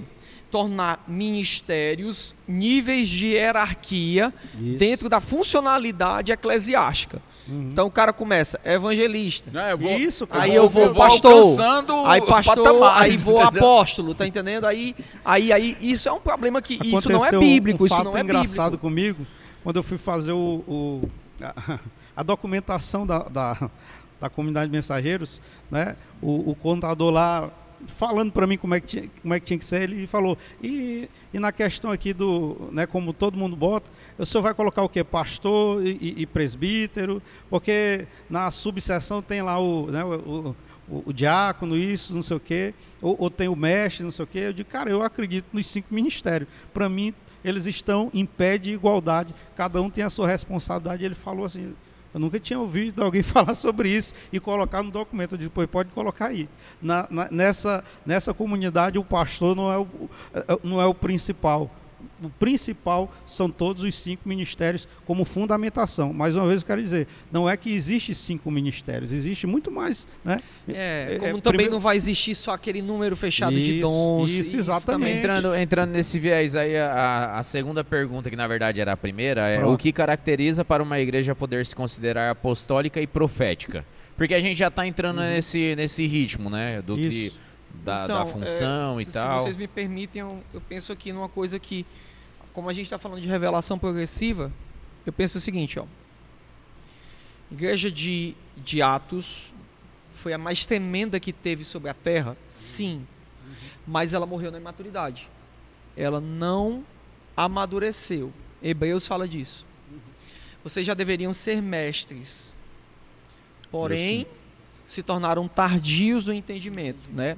A gente sabe que eles estavam em perseguição, eles Nero estava terrível, né? E parece os dias de hoje. Pela primeira vez eu vejo esse texto caber dentro da realidade da igreja cotidiana agora, tá entendendo? Sim. Que nós temos uma, nós não temos um imperador perseguindo a gente, mas nós temos um sistema anticristão perseguindo a gente, isso é fato. Você vê que a partir do momento que você, no meio de uma pandemia, libera pintar a rua de faixa LGBT, é pra afrontar a igreja mesmo e pronto, acabou. Tá entendendo?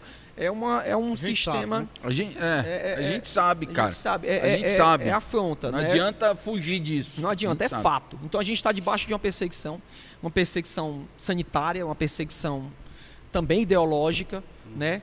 E o que é que acontece? Eu começo a ver que esses dias Deus falou comigo assim: vocês não podem cair no erro. Que a igreja de Hebreus, os hebreus da dispersão, caíram. Que era assim, tão preocupado na perseguição que deixaram de progredir na revelação, né? Então, para mim, o ponto principal para poder se formar uma igreja apostólica é treinamento geracional. Treinamento. E esse treinamento, ele engloba todas as áreas. Outro erro, aqui eu não sei se a gente vai divergir, né? Mas aqui bota na mesa que a Vai. gente aqui. Vamos construir. É. Eu não acredito que os cinco ministérios funcionam só dentro de áreas eclesiásticas. Ah, eu concordo plenamente acredito. com essa linha de raciocínio Eu aí. acredito que existem níveis apostólicos que são li- liberados para empreendedorismo, liberados para criação, para criação de conteúdo. Por exemplo, os caras entenderam isso na década de 40 e 50. Tanto que os primeiros cinemas em cores que você vai ver nos Estados Unidos, que ganhadores de Oscar, Dez Mandamentos e Ben-Hur. Por quê? Porque houve uma mentalidade apostólica que bota pra cima. Emplacou, né? Tá entendendo? Bom pra cima. Por exemplo, o apostólico, ele não tá diz- eu, eu não sei assim, Tony e tal, tá, o Tony é o mestre de nós aqui, se ele me diga, me corrija se eu tiver errado. Mas assim, é a vanguarda, né? É uma vanguarda. Por exemplo, para nós, a Casa Amarela, a gente sabe qual é a nossa vanguarda apostólica. Nossa vanguarda apostólica, ela tá muito ligada às zonas de influência. E a gente sabe que isso se manifesta em arte, isso é uma, uma zona apostólica nossa, tá entendendo? A gente entende isso, tá entendendo? A gente entende, a gente não faz força para romper nisso, né? Então você vê que tem zonas apostólicas hoje, para mim a zona mais apostólica que tem no planeta hoje, né? Talvez agora a pandemia deu uma mudada, mas era a música. Cara, você vai juntar um cara, o melhor palestrante do planeta, ele não reúne 5 mil pessoas. Agora, qual cara faz um show no aterro, dá um milhão de pessoas. Bota, uma, bota o Wesley Safacquente aí, ele É. vai juntar. Então, esses caras são apostólicos nessas áreas. Então, eu vejo muitas áreas apostólicas que você começa, precisa a igreja treinar. Treinar os caras a terem uma mentalidade apostólica em todos os nichos de influência da sociedade. E é treinamento geracional. Onde é que eu vou ver isso? Eu vou ver na forma como os apóstolos ensinavam a igreja. E como eles ensinavam com a igreja? Por incrível que pareça, irmãos, os apóstolos não usavam o Novo Testamento. A fonte de revelação era a revelação veterotestamentária. As citações dele sempre é do Velho Testamento, né? Não, você vai ver que os apóstolos, quando eles chegavam para a igreja, as cartas vieram, sim, de fato. Mas isso só foi compilado quase no terceiro para quarto século, que a gente tem a Bíblia como a gente tem hoje. É. Então, quando Paulo sentava para ensinar a igreja, ele usava um modelo apostólico. E onde está esse modelo apostólico? Para mim, hoje, ele está no Velho Testamento. Eles conseguiam ver os símbolos, figuras e tipos e extrair revelação daquilo dali e ensinar. Então, quando começa a ter um treinamento e você começar a ver Cristo por detrás do texto bíblico ali e começar a trazer a revelação daquilo, aí a gente deixa de ser teórico, começa a ser empírico e prático. Tá entendendo? Por exemplo, cara, como ensinar pessoas é, é, eu não sei, para todo nível, para toda, pra toda área. Eu acredito, eu vejo na Bíblia a revelação para tudo isso. Isso. É, tu falando aí, é, me dá mais uma definição sobre a diferença de uma para outra. A igreja é, apostólica, ela olha para a cidade. A pastoral olha para dentro do templo. A preocupação é aqui dentro. Muito limitado, não né? é? É, ela é dentro. aqui. É, aqui dentro. O, o, o- o avivamento é se, o- se o meu salão tá cheio. É. É.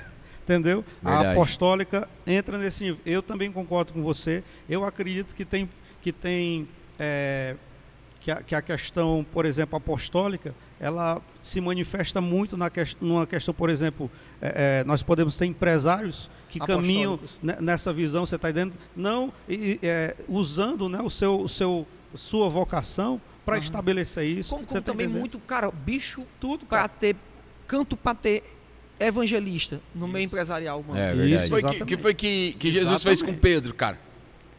Quando ele chama Pedro. É, eu vou te fazer Não, pescador. eu, te- né? vou, eu te- eu vou te fazer. Pedro, tu é pescador, não é? Pescador, usou. Pois agora eu vou te fazer o médico. Ele não, Não, muda a singularidade não, de Pedro, ele muda, ele transiciona, ele não, ele não, ele transiciona aqui, cara. Entendeu? Tu pescava por dinheiro, agora tu, eu vou te É, fazer, ele vou te amplia, né? Ele amplia, né? amplia, entendeu? Então hoje o que é Expande. que Ele ressignifica. Ó, Pronto, é isso aí. e né? olha aqui, a igreja, um dos pontos que eu tenho para embasar isso daí, a igreja pastoral, ela busca a manutenção das pessoas todo mês. Eu não posso perder ninguém.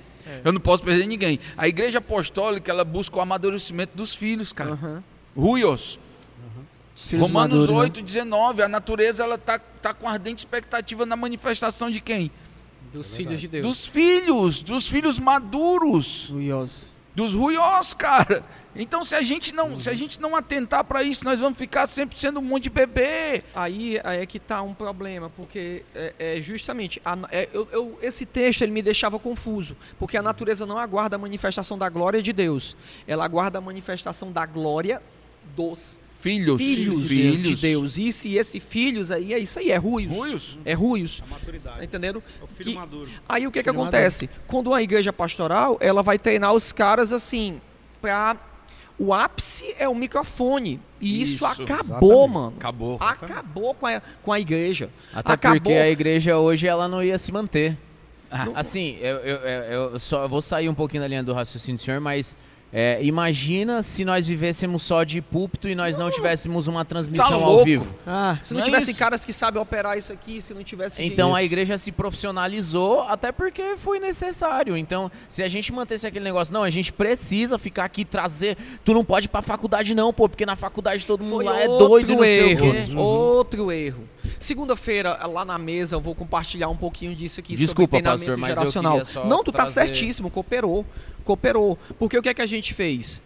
É, quando chegou, isso, isso não é de agora, isso é de 1903, É, exatamente. Quando, quando o avivamento pentecostal ele veio e eu amei, porque ele trouxe uma ele trouxe uma urgência. Jesus vai voltar, e toda a terra vai ser cheia do Espírito Santo, os dons vão fluir. Isso trouxe uma gama de evangelização sobre o planeta que nunca teve antes. Massa.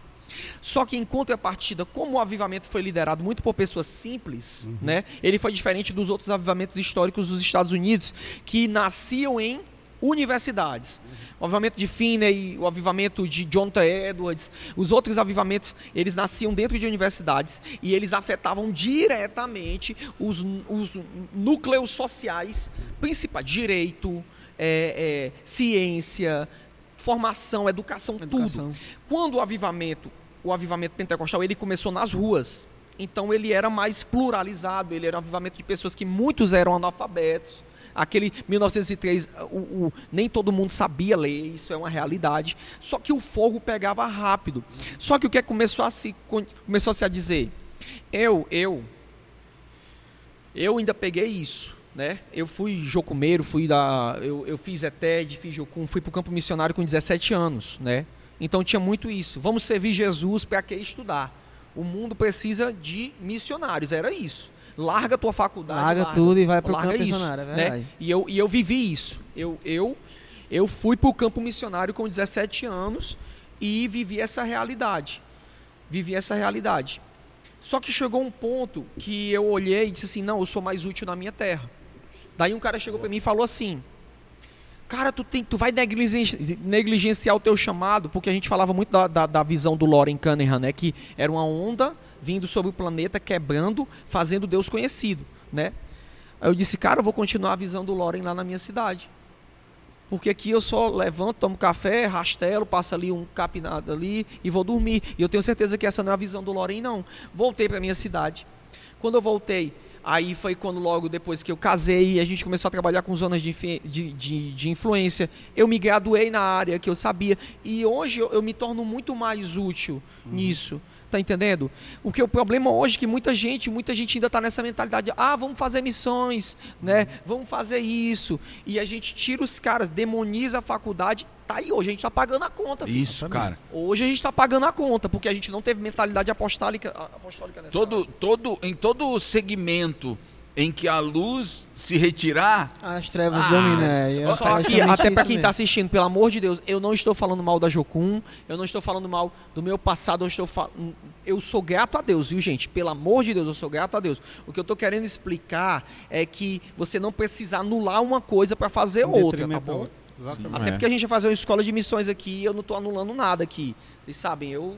a gente pegou uma época Extremismo que... é, é é, terrível, é. né, cara? É isso Mas mesmo. É, mas é sempre, é sempre bom trazer essa clareza aí pra que o pessoal não faça uma montagem É, com a gente isso, depois aí, que é. A gente pegou uma, a gente pegou uma época, né, da igreja que era pecado, era, era, cara, o crente não pode assistir televisão, o crente, olha como é que tá a TV hoje. Foi começando uma vibe dizendo internet é do capeta. Há cinco anos atrás, Beto, os caras diziam é. que pé que é internet. É, E aí, hoje, Verdade. olha Tá hoje. Boa noite, vamos começar nosso culto. A nossa Você tá live. entendendo? Então, quando. E eu, e eu vi isso como um muro de contenção da parte do Senhor. Eu disse, cara, a gente não pode perder mais essa área. a gente não pode perder mais essa área. Então, hoje a gente vê a galera, sabe, influenciando Bicho, literalmente, eu- sendo apostólico dentro Ô, dessa ô Beto, área. tu já imaginou uma cultura. crise dessa de pandemia pra igreja se fosse na década de 90? Não é, Tá mano. doido, cara. Mano, que todo mundo assistia só a Globo, que ninguém É se doido, é. informava de outra coisa. Cara, Deus é Oh, bom. misericórdia grande. Deus é bom. Muito bom, cara. Deus é bom, porque a gente tem internet hoje. É verdade. E- Gente, eu, eu, eu quero chamar o Giovanni de novo, porque ele tem uma pergunta boa aqui. Mano, esse podcast tá rendendo. Tá, e tá, mano, tá muito legal aqui. A resposta da galera tá é sendo muito bonito. boa também. É... Beto bonito chama a atenção, né? É, mano. Nossa, tem cara bonito tá aqui aqui. com essa barba linda. É, não, a- é porque não tem o close aqui, mas a galera tá bonita, viu? Cheirosa também. É isso É, aí. é. Tem, que, tem que se apresentar aí bem. É. Cadê o Giovanni? Giovanni, eu sei que você tem uma pergunta aí que vai. Falando em gente bonita. Vai, é, falando em gente bonita, inclusive, estão dizendo aqui que tu tá a cara do Pi. Graças a Deus, né, cara? É teu pai, né? Com esse teu chapéuzinho, essa tua boina marxista aí. Eita, olha só, olha só, voltei! E agora eu tô aqui na Messejana! Olha aí, Mairacema com os peitos tudo melado de lodo, mano. Messejanes, olha só! Um alô aí pra galera do Curió, pra Pedras, hein? Todo mundo aqui. Negado, eu tô aqui e eu vou dizer, viu? o- o- é só de manhã que eu ando, viu? Os horários que a, a gente tá num fuso horário aqui, Fortaleza cresceu muito, né? Fortaleza cresceu, que tem, tanto, É. tem dois fusos horários. A negada tá correndo, fazendo Cooper, da outra, tudo bom? É, gente, eu quero mandar aí um alô pra negada aqui. Ó, tem gente da Barra do Ceará, tem gente do Quintino Cunha aqui assistindo nós, tem gente do Jardiracema, Álvaro N, Lagoa do Urubu, para, Pa- é, Maraponga, Parangaba, é gente de todo canto do mundo, viu? Hoje o negócio tá bom, hoje a gente tá mais local, né? Tá mais aqui em Fortaleza. Lembrando, você que ainda não segue o ShepaCast, vai lá que agora só falta três, três pessoas pra gente fechar 700 seguidores, hein? E você que tá assistindo essa live pelo YouTube, curte, deixa o teu joinha aí, tá certo? Agora vamos para algumas perguntas. Eu né, tenho uma pergunta aqui. Eu vou fazer agora uma mais leve, depois eu vou fazer aqui a negada. Menino, fizeram uma pergunta aqui que até eu tô curioso para saber de vocês. A primeira é o seguinte: é, qual o caminho para uma igreja que conheceu agora esses fundamentos é, é, da igreja profética e apostólica para ela se desenvolver? Como é que ela, como é que ela faz para se desenvolver a partir desse momento que ela está aprendendo aqui, de pastores que estão assistindo essa live, como é que faz, tá? Essa é a primeira. E a segunda, gente, é o seguinte: qual é a opinião de vocês aí da mesa sobre a Igreja Católica Apostólica Romana? Eita, menino! Ó, O Beto quer mandar um alô aqui, o Beto. Qual, um Beto Manda, manda um alô aí pra Kilvia, lá da Lagoa do Urubu, estão falando aqui, Um rapaz. alô, Kilvia da Lagoa do Urubu, um beijo, um O cheiro! Felipe tá falando, ó. Fez- Kilvia da Lagoa do Urubu, meu Deus. É a Kilvia, da Lagoa do Urubu. Ela é pertinho lá de casa também. Eu não falo muito na minha casa, porque senão o pessoal vai lá me pedir autógrafo. Eu não gosto, Te não. amo, Kilvinha. É, Kilvia, Kilvia Santos. Ao Leandro aqui, ó, lá da Parquelândia, lá da Bezerra. Alô, ó, Hanna, ó, Quero mandar um alô pro. Gui, pro Davi, pra Tayla. Alô, e pro- Abigail, pra Abigail. Alô, para o pra Gui. Abigail. Gui, Davi, Tayla. E, e qual é o... Abigail, um alô, um cheiro pra vocês. Gente, eu fico aqui agora. Eu vou Fazer partindo. um Cooper, né? É, eu vou pra outro bairro, correndo. Fico aí, com- deixo essas perguntas. Vai correr rápido, viu, homem? Valeu! Valeu, Giovanni. não. Obrigado. Pastor A- William a tá na gente- ponta da língua aí, Não, pastor. não, mas antes disso eu ia falar. Cara, tem uma coisa hoje. Hoje, hoje eu tava falando com a Kilvia, ela dizendo, eu, eu sonhei com esse dia, o dia que vocês dois iam se conhecer. ela Uau, falando da ela gente. falou, a cara. Kilvia, o, o Jaca conhece ela também. A Kilvia é uma menina muito preciosa que a gente conheceu a gente na, na adolescência e a gente tinha um grupo que rolava evangelismo lá no nosso bairro e a gente se reunia num local chamado Caverna, né? E a Kilvia conheceu Jesus lá. Só que ela não se fixou. Só que depois Jesus trouxe ela e colocou ela sob os cuidados do Beto. Eu estou muito feliz com isso. E hoje ver ela aqui, Kilvia, a gente te ama demais. Inclusive, ela mandou tá- um abraço pra ti, a Inclusive, Jamile. ela tá na frente da. tá coordenando lá os, os voluntários lá Meu da Deus, igreja, é cara. legal. Ela e o Nossa. Robinho. O Robinho também, um É. abração, Robinho. Deus abençoe. Amém. Que bom, que bom. Vamos lá.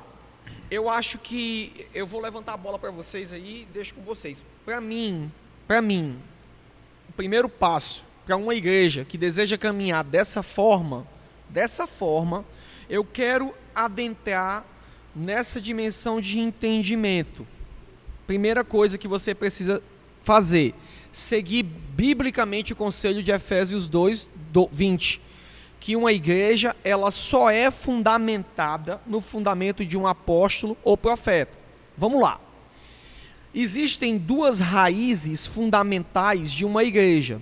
Primeiro, ou o fundamento dos apóstolos e profetas, ou uma ferida. Uma igreja só nasce dessas duas coisas. O que é uma ferida? Você, a maioria de você vai ver muitos ministérios, o cara briga com o pastor, se zanga, né? não consegue se submeter, abre uma igreja. Então qual é a gênese dessa igreja? Uma ferida de divisão. O que é, que é o fruto que essa igreja vai ter? Outra ferida. Outra ferida de divisão, ela vai viver isso recorrentemente. Eu não tenho problema aqui, a gente vai fazer, fazer 10 anos. Você passa por muita divisão, graças a Deus nunca passei. E acredito também que talvez não vou passar, porque o fruto dessa igreja que eu pastoreio não é uma ferida. Qual é o fruto dela? Qual é a origem dela? O fruto dela é um apóstolo.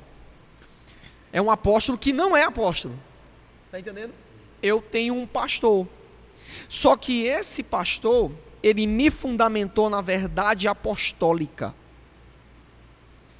Então a minha origem, a origem da Casa Amarela, é uma origem apostólica. Porque você. E aí a gente vai entrar. Lembra que eu falei sobre um apóstolo, ele carrega a revelação de Cristo. Este homem me desenvolveu, me mentoreou. E uma igreja apostólica, a principal marca dela é que ela passa por processamento. Porque a marca de, da ordem de Melquisedeque é pão e vinho. E pão e vinho é um dos símbolos bíblicos de processo.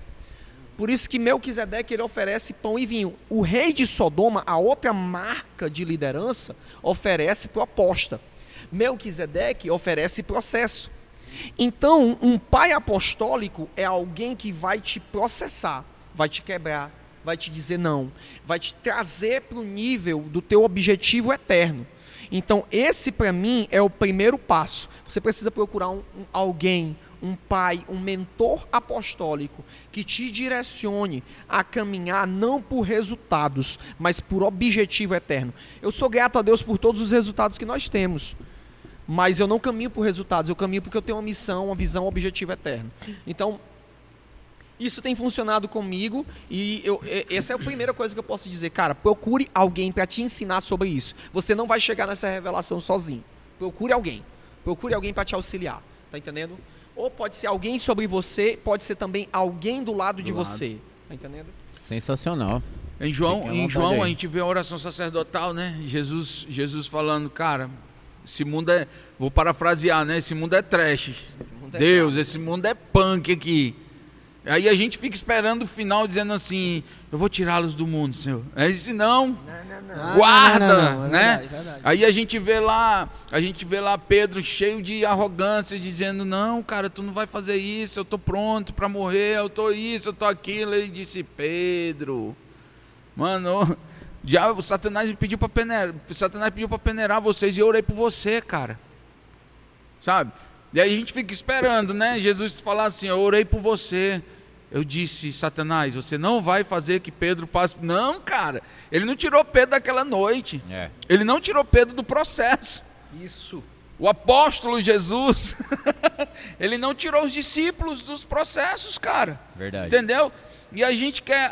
São os processos naturais que nos levam ao amadurecimento, ao crescimento, sabe? A- a- a- ao entendimento. Aí eu volto para Romanos 8, ao entendimento de- do, do filho. Da gente deixa de ser tecno para ser ruios. A gente deixa de ser um bebê para crescer, para evoluir, cara. E, e- e- Paulo, tá, quando está falando para os romanos, ele está falando se, se, se, somente se participamos dos sofrimentos de Cristo, cara. Não tem como amadurecer sem sofrimento. Ah! A gente tá, tô eu falo isso lá na igreja, de cara. Mano, você está você tá procurando a parada errada. Se você não quer sofrer, vai ser budista. Você fica lá, a um, a um. Entendeu? Tem um incensinho, tem algo cheiroso e tal. Então, aqui, cara, tem um vinde.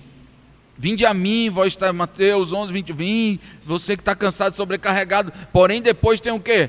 Toma a tua cruz, cara. É, Beto, eu, Segue-me. Eu, é, é, eu concordo com tudo que tu está dizendo. Eu só tenho uma preocupação acerca com algumas pessoas, às vezes, é, que eu vejo muito isso, às vezes, no Brasil. é, pessoas querendo gerar o seu sofrimento. Aí é. Que eu acho que aí é complicado porque a gente cai num legalismo, Tony. Assim, eu quero gerar o meu sofrimento para agradar a Deus. Então isso não é morte. Na realidade, isso é fruto de obra morta. Morta. Tá centralizando na pessoa, de né? Não tá Deus- centra- se não, não centraliza em Cristo, Não centraliza, centraliza, na em- pessoa, né? centraliza eu me matei, É, Sim, eu sim. jejuei, Sim. eu fiz isso. Só que quem Por morreu exemplo, na cruz foi Jesus, né? Não, tá entendendo? É o sofrimento proposto por Jesus. Sim. O processo que na realidade é isso. Por exemplo, ontem eu fui no hospital com meu filho. E ontem, mano, eu, eu saí do hospital assim, quebrado, velho, porque eu tive uma lição. Cara, sabe como é que é criança, né, velho? Entrou no ambulatório, viu a enfermeira vindo de branco, eles já ficam Tenso. desesperados, né, cara?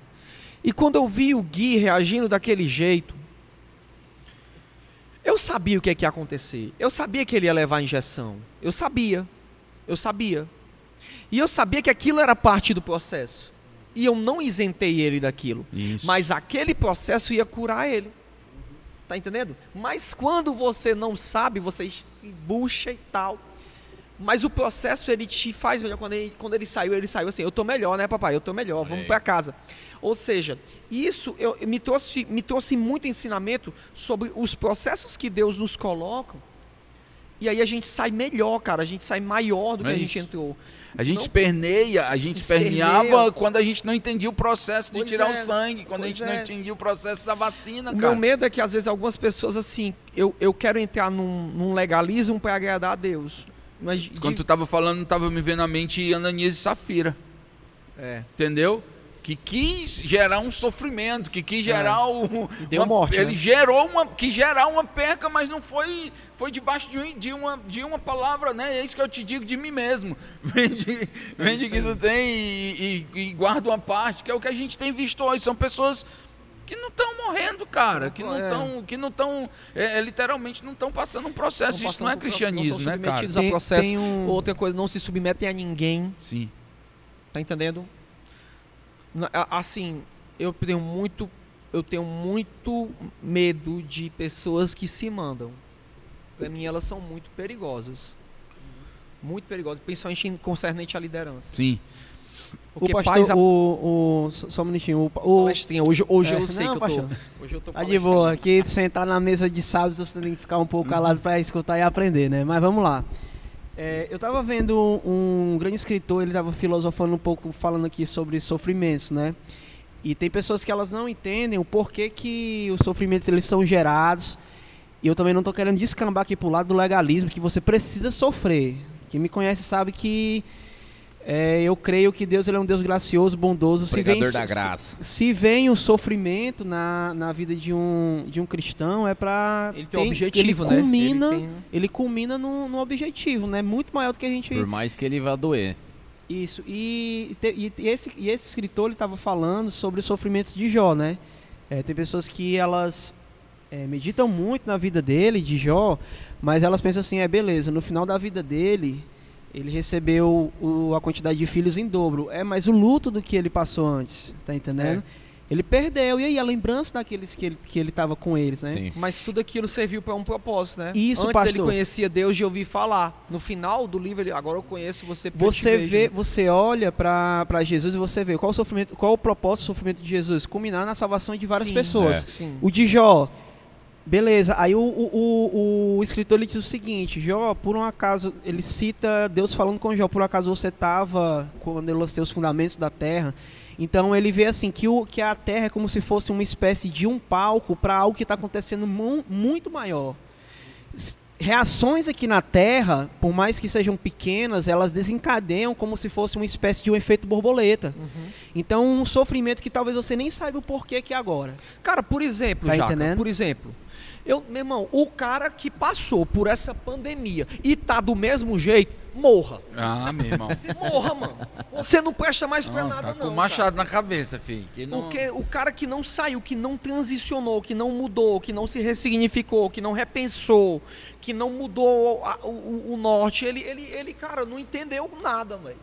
Eu tava Não dá nem pra pra chamar ele de reunião. morno, não dá pra chamar ele de nada. Esse cara é o nada, porque não é possível, eu mano. tava falando pra nossa liderança assim, gente, não espera que vai voltar. Não vai mais voltar É. nunca mais, mano. O mundo mudou. Nunca mais vai ser do mesmo jeito. Você tem que aprender a entendendo? lidar de forma flexível com as coisas que vêm, né? Se tem uma coisa que é fixa nesse tempo, é adaptação. Coisa que a é fixa não é fi- fixa, né? Pois é. É, adaptação, Porque exatamente. os caras foram esperar a gente. Gente, a, a paz, do, até escatologicamente falando, agora elas serão períodos, cara. Serão períodos. Começou um período de contração, biblicamente falando. Então quando você está gente- dentro do propósito, né, pastor, você vê que por mais que você esteja sofrendo é, o Jó, a pandemia que a gente está sofrendo hoje aqui, ela culmina em um propósito muito maior, um ensinamento muito maior. E o nosso comportamento ele vai revelar muita coisa que vai abençoar outras pessoas. Jó não entendeu na época, né? Mas hoje, quantas pessoas são ministradas por eles? A nossa vida, como a gente está passando por isso, vai ministrar as gerações que vão vir futuramente. Aí. A gente aí, sempre. Ó, o Uziel, nosso amigo pervertido, ele mandou aqui um- um- uma, uma mensagem aqui, ó. Que só isso é piada interna, quem sabe vai saber o que é. Provérbios 20 e 30. As marcas e os ferimentos eliminam o mal, e as provações e os açoites purificam as profundezas da alma. Cara, tem coisa que tem na Bíblia que a gente. Eu já li a Bíblia várias vezes, mas tem coisa que. Você vai pegar uma cara dessa, pega uma cara, dessa encaixou, né, cara? desceu como uma luva mesmo. Sim, vai a pergunta, né? Qual o passo que tu acha que vocês acham que a igreja deve dar para ir para esse entendimento de igreja apostólica profética? Querido, é, pegando aí o gancho do, do Beto sobre a oração de Jesus, né, a oração sacerdotal. Ele ora pelos discípulos, ele ora por aqueles que, me deu, que o Senhor me deu, né? Guarde eles, cuide, cuide deles, né? Não peço que os tire do mundo, mas que os livre do mal, porque Jesus sabia o que estava reservado Sim. para cada um deles, né? Mas naquela oração ele ora também pela gente. Ele diz: Eu não oro somente por, eles, mas também por aqueles que hão de acreditar em mim por meio da pregação deles. Então, nós somos o resultado da pregação dos apóstolos, né? Sim. De repente, você é, é, entregou tua vida para Jesus ouvindo João 3,16 ou, Sim. e por aí vai, né? Ou seja, foi pela pregação de- é, do- dos apóstolos. E quando ele vai orar por nós, cara, eu acredito assim, que as últimas palavras de um homem são as palavras mais importantes que tem na vida dele. E Jesus não falava nada. Aleatório. Cara, ele podia orar por mim, por você, pedindo, ó, eu peço que o Senhor dê forças a eles, eu peço que o Senhor, você está entendendo, é, coloque os galácticos no meio dele. Não, não. Ele só pediu uma coisa, que eles sejam um. Ou Então, respondendo a, a pergunta, o que é que nós devemos fazer para entrar nessa mentalidade? Cara, ou, ou alguém que quer entrar na, na, né, na, na questão da igreja apostólica, que para mim é a igreja dos cinco ministérios. Não que aquela denominação vai ter os cinco ministérios, Sim, sim. mas é uma igreja que está submissa, e essa é uma palavra importante, porque sub- submissão fala, é, é, na- no, meu, no meu entender, ela só é possível para alguém desprovido de qualquer tipo de orgulho. Porque se eu achar que eu sou maior do que você, cara, eu vou ficar na minha e achar que o avivamento vai começar através de mim, da minha denominação. Você Sim. vai ficar, você vai morrer. Meu amigo já passou gente mais Importante que mais você. importante, mais É verdade. sabe, não veio, sabe por quê? Porque como, eu- como a gente falou aqui, o odre é velho ainda, cara. Então a gente viu picos de avivamento, mas eles cessaram porque viu um novo odre velho. Você está entendendo? Então, é unidade. Então, se você é, é, deseja viver isso na sociedade, primeiro, não ande só. Provérbios 18:1.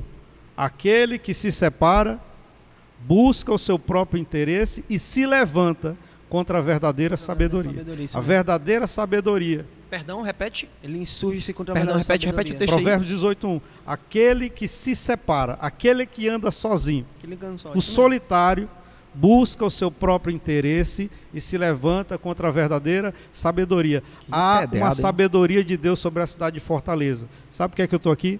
Porque eu quero entender essa sabedoria. Amém. então eu preciso de você, preciso de você, preciso do Beto, preciso do William. Cara, a gente, eu, eu, eu, eu lembro que em 2014, 2015, eu ia na Casa Ama- Amarela para que a gente tivesse esse tempo aqui, cara. Aham.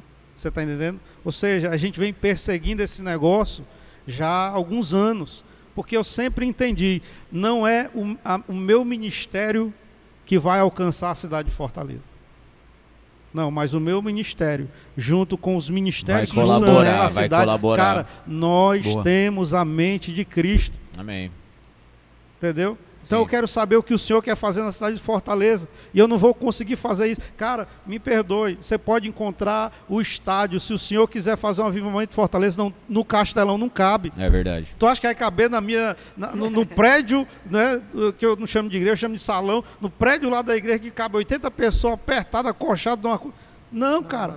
é. É por isso que para mim uma igreja apostólica é uma igreja para a cidade. É por isso que eu acredito em, no, no- no- em dominar, não, não vou nem usar essa palavra, mas de, é, aquilo que nós- é, Governar? não estabelecer, fincar bandeiras, cara, Sim. sabe? Fincar territórios, né? É aquele valente de Davi lá que viu aquele, aquela plantaçãozinha de lentilha, puxou Eu a acho- espada e eu disse acho aqui, é, é domínio mesmo, É porque a Bíblia domínio, diz que amém. seja, dom- seja glória, poder, domínio a Sabe ele. por quê que Porque é? assim, ó, sabe qual é o problema, Tony? Tu tá certo na palavra, porque Uhum. a igreja apostólica, talvez a gente precise explicar isso. Uhum. Ela nunca vai ser uma propriedade, uma ou a igreja local vai ter a patente da igreja apostólica. Com certeza, é verdade. Não é. Não.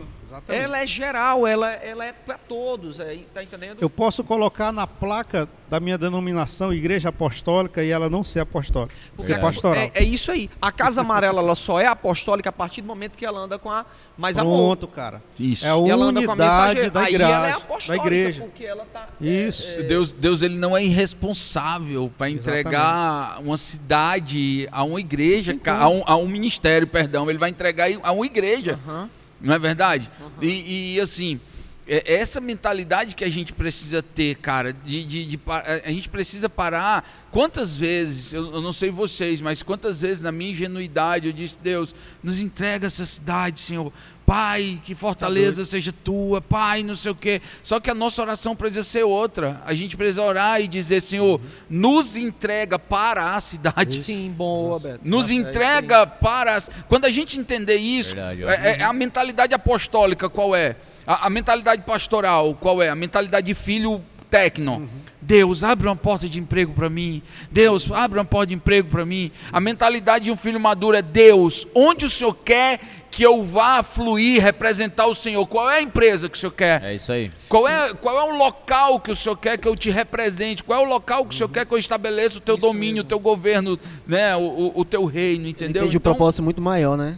isso, tu tá entendendo? Então nós temos que aprender que nós que nós nascemos para governar com Deus, cara. Isso. Só que aí a gente vai, a gente vai para, a gente vai, cara, o- escravos, onde que diz que escravos não não não Hebreus, né?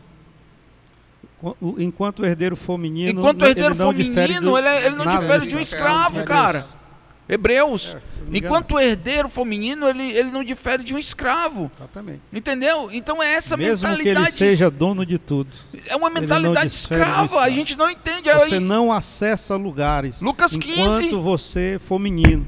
Poxa, entendeu? Então a gente precisa, a gente precisa entender que nós não fomos dá chamados- uma R15 na mão do menino. Não dá, cara. Não dá. E a gente tá vendo. Aí eu, eu não. ah, aí já vem com um negócio de mimimi, pelo amor de Deus. Eu não tô falando de, É, de, só de pra armar. te ajudar aqui, Gálatas, Gálatas, Gálatas, 4, versículo 1, né? Afirma, porém, que durante todo o tempo em que o herdeiro é menor de idade, Boa. Gálatas, Gálatas. ele em nada é diferente de um escravo, mesmo Isso. sendo dono de tudo. Isso. Entendeu?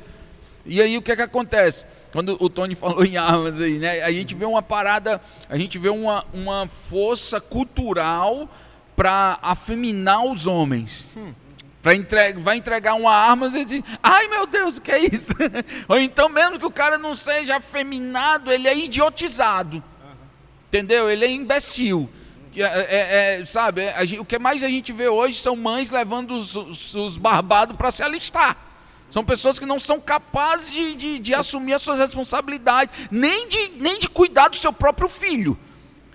É uma geração tão assim, cara, que tem os filhos e dá para outras pessoas criarem. São, são, são filhos que são criados com avó, são filhos que são criados com fulano, com ciclano, mas não assumem as suas responsabilidades. E, e isso, essa cultura, cara, essa cultura mundana, ela tem entrado dentro da nossa, das, das igrejas, das comunidades, cara. Tu tá entendendo? São pessoas que não querem assumir responsabilidade, não querem paternidade, eles querem paternalismo. Eles querem alguém que suba o monte e diz: Não, cara, vai lá, porque se morrer, morre tu. Entendeu? Eu não vou entrar nessa parada, não. Aí a gente não gerou pessoas capazes de afetar a nível de cidade, a nível de estado. Eu tô com um testemunho aqui que esse testemunho foi um dos testemunhos que mais impactou a minha vida e eu oro para que ele aconteça na nossa cidade através Amém. da nossa vida e de toda a igreja de Fortaleza. né? Exatamente. Igre- Esse testemunho é de uma cidade chamada Potosí. Eu tive contato com essa história no ano de 2012 e essa história revolucionou minha vida. O apóstolo Fernando Orihuela, ele que dá o testemunho disso, né? Essa cidade, ela começou a ser explorada pela Espanha em 1535. Ela tinha um local nela que era a extração de prata, né? O Cierro, Cierro, de, Cierro de Prata, né? Que era um, um, um local onde começou-se a se extrair prata e mandar para para a Espanha, né? No período do mercantilismo.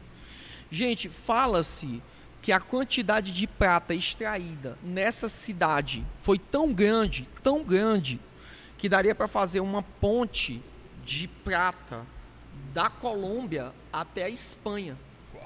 De tanta prata que se tirou, cruzando o Oceano Atlântico.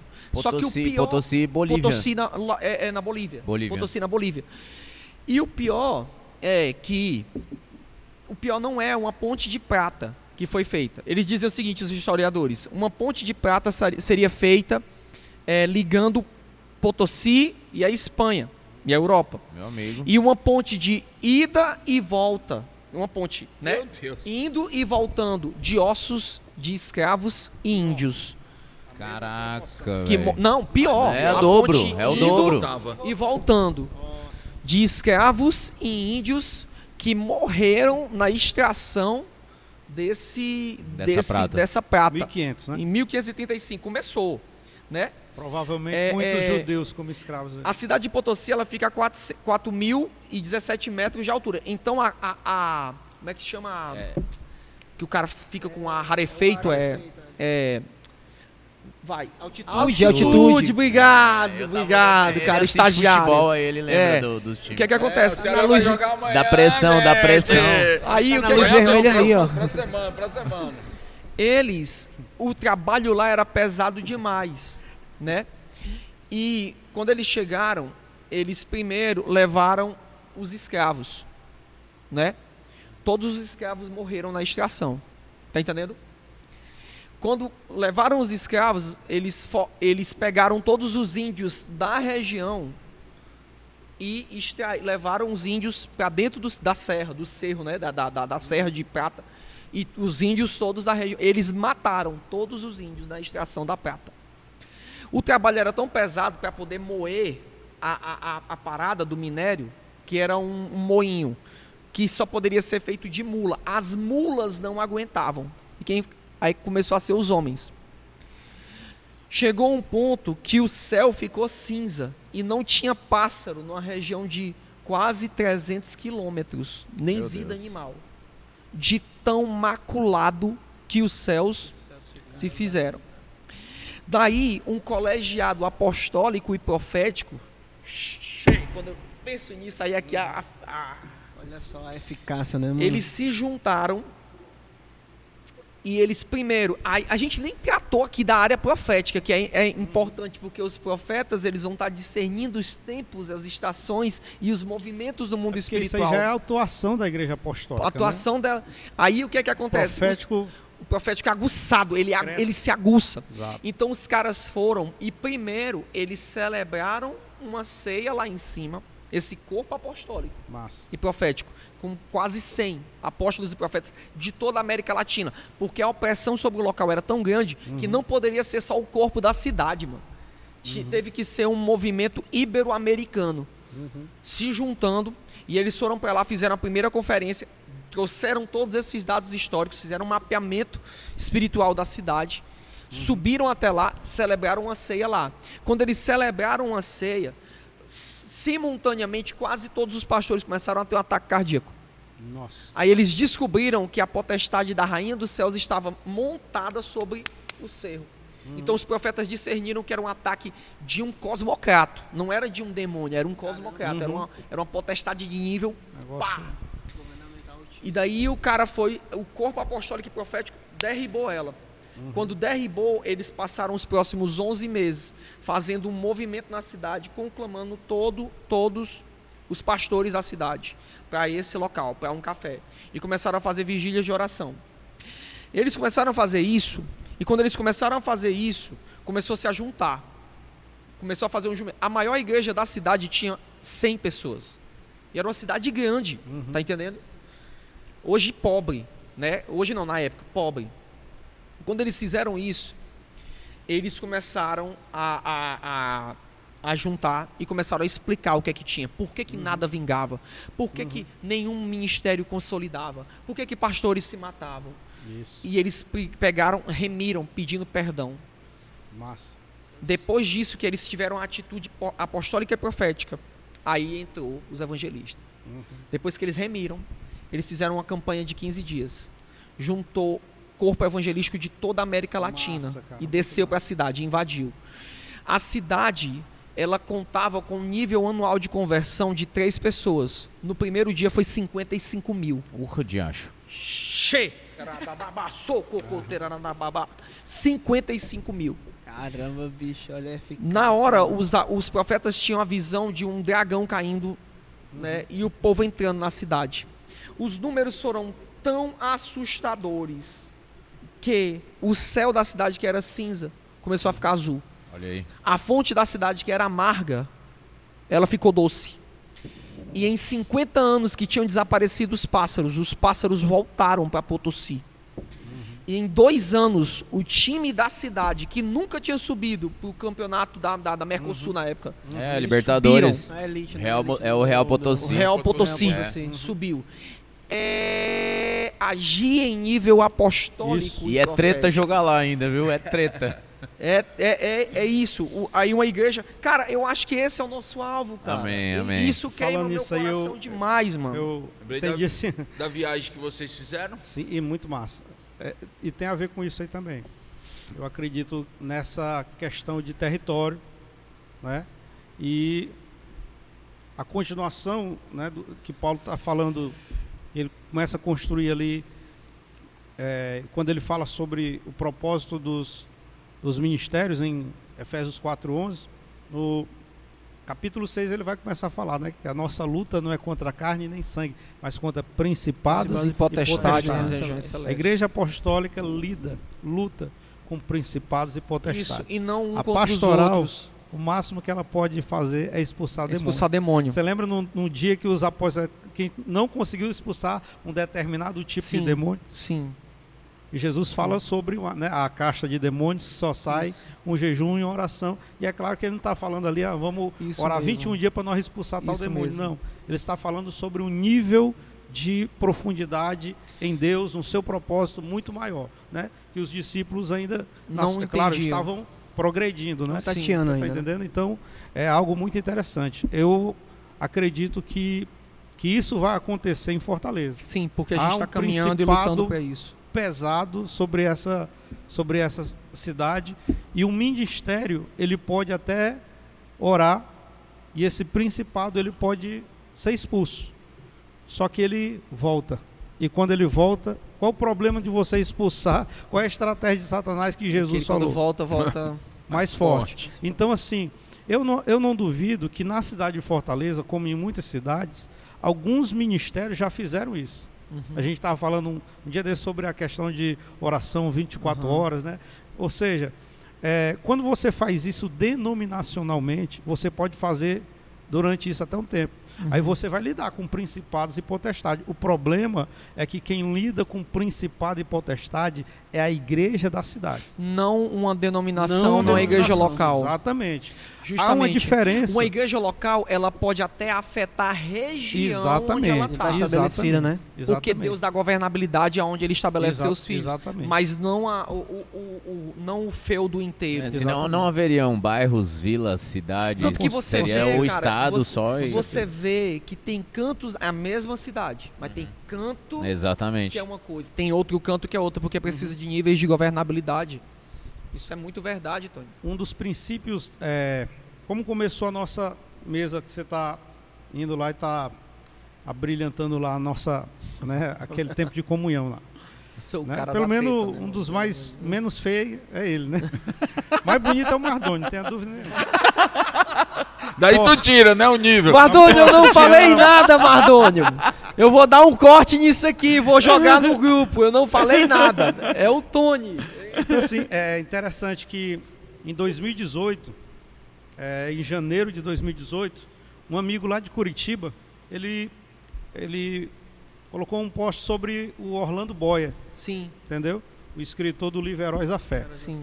E interessante que ele, fala, ele, ele mostrando a biografia do Orlando Boyer, eu não sabia, mas o Orlando Boyer foi missionário Aqui, no Ceará, cara. é. Foi. E eu digo, aí eu fiquei interessado no assunto e fui ler a biografia dele, que está registrado, acho que é no livro No livro das As Assembleias, Assembleias de Deus, né? É. Ah, e então, ele, na década, se eu não me engano, de 30, finalzinho, começo de 30, finalzinho de 40, ele passou 10 anos. E 10 é um número interessante, Aham. né? Fala sobre um, um tempo de prova, né? Uhum. 10 estabelece esse tempo de, de, de teste, vamos dizer assim, né? E a Orlando Boy, ele esteve em algumas cidades aqui. Ele, ele chegou no, no Ceará pelo Porto do Pecém. Ou, Porto de... é, tem Pecém, qual é o outro, hein? Camusim. Camucim. Camucim. Pronto, Camucim. Então, Naquela época eu acho que era era em Camucim, era lá. que Só Exatamente. lá. A, a- a gente dizer como foi que a gente chegou lá. Foi por causa do Orlando, Orlando Boy. Sim. Então, o que é que ele fez? Ele, ele começou a fazer o evangelismo na, em cada cidade onde tinha a via férrea. Então, em Camucim tinha. Né? Então, ele veio naquela via férrea toda, então ele descia nessas cidades e ele, eh, junto com a sua esposa, né, ministério dele poderoso, família dele. E interessante, na biografia você vai ver que em, Camu, eh, em Sobral, em Ipu, cara, cercaram a pensão que ele estava para apedrejar ele e a Sim. esposa. Entendeu? Um perigo medonho. Não é? Olha o perigo O que cara o era evangelho perturbador, perturbador do, tá- do de Israel mundo, né? Não, do mundo, né? Que eles É, chegaram até aqui, aqueles que têm perturbado o mundo causa. inteiro. né? Exatamente. Então, assim, é, na biografia fala isso, né? Então, na hora que eu estava lendo, eu não sabia. E nós andamos, é, quando eu digo nós, os pastores que caminham conosco, o Senhor nos deu uma palavra sobre o que está acontecendo nos dias de hoje. E o propósito da mesa se baseia numa palavra. Que a gente recebeu isso como revelação de um apóstolo lá de São Paulo que nunca viu a gente. Eu achei muito lindo quando eu fui a primeira vez, tu, tu foi tu que pregou e tu Pronto. compartilhou essa palavra. Você foi, está foi entendendo? muito então, assim, abençoado com ela. o cara nunca viu a gente, ele e quando eu, quando eu comecei a ler esse, esse livro e essas histórias, no- na mesma hora veio no meu coração o seguinte, algo bem parecido com o que aconteceu nessa cidade de, de Potosí, né? Que tu Sim, falou, sim. cara, eu senti que a gente deveria em cada cidade que esse cara teve aqui pedir perdão Uau. pelo que fizeram por- com ele, sabe? Aí o Senhor colocou no nosso coração a gente ir na cidade, na entrada da cidade, no no, na estação ferroviária, mesmo, cara, em, em Camusim a gente A foi nas ruínas, cara. Não tem mais estação de trem lá, tem as ruínas, cara. O, o, o- peso, sabe, Uau. do lugar é tremendo, cara. Foi, foi tremendo demais.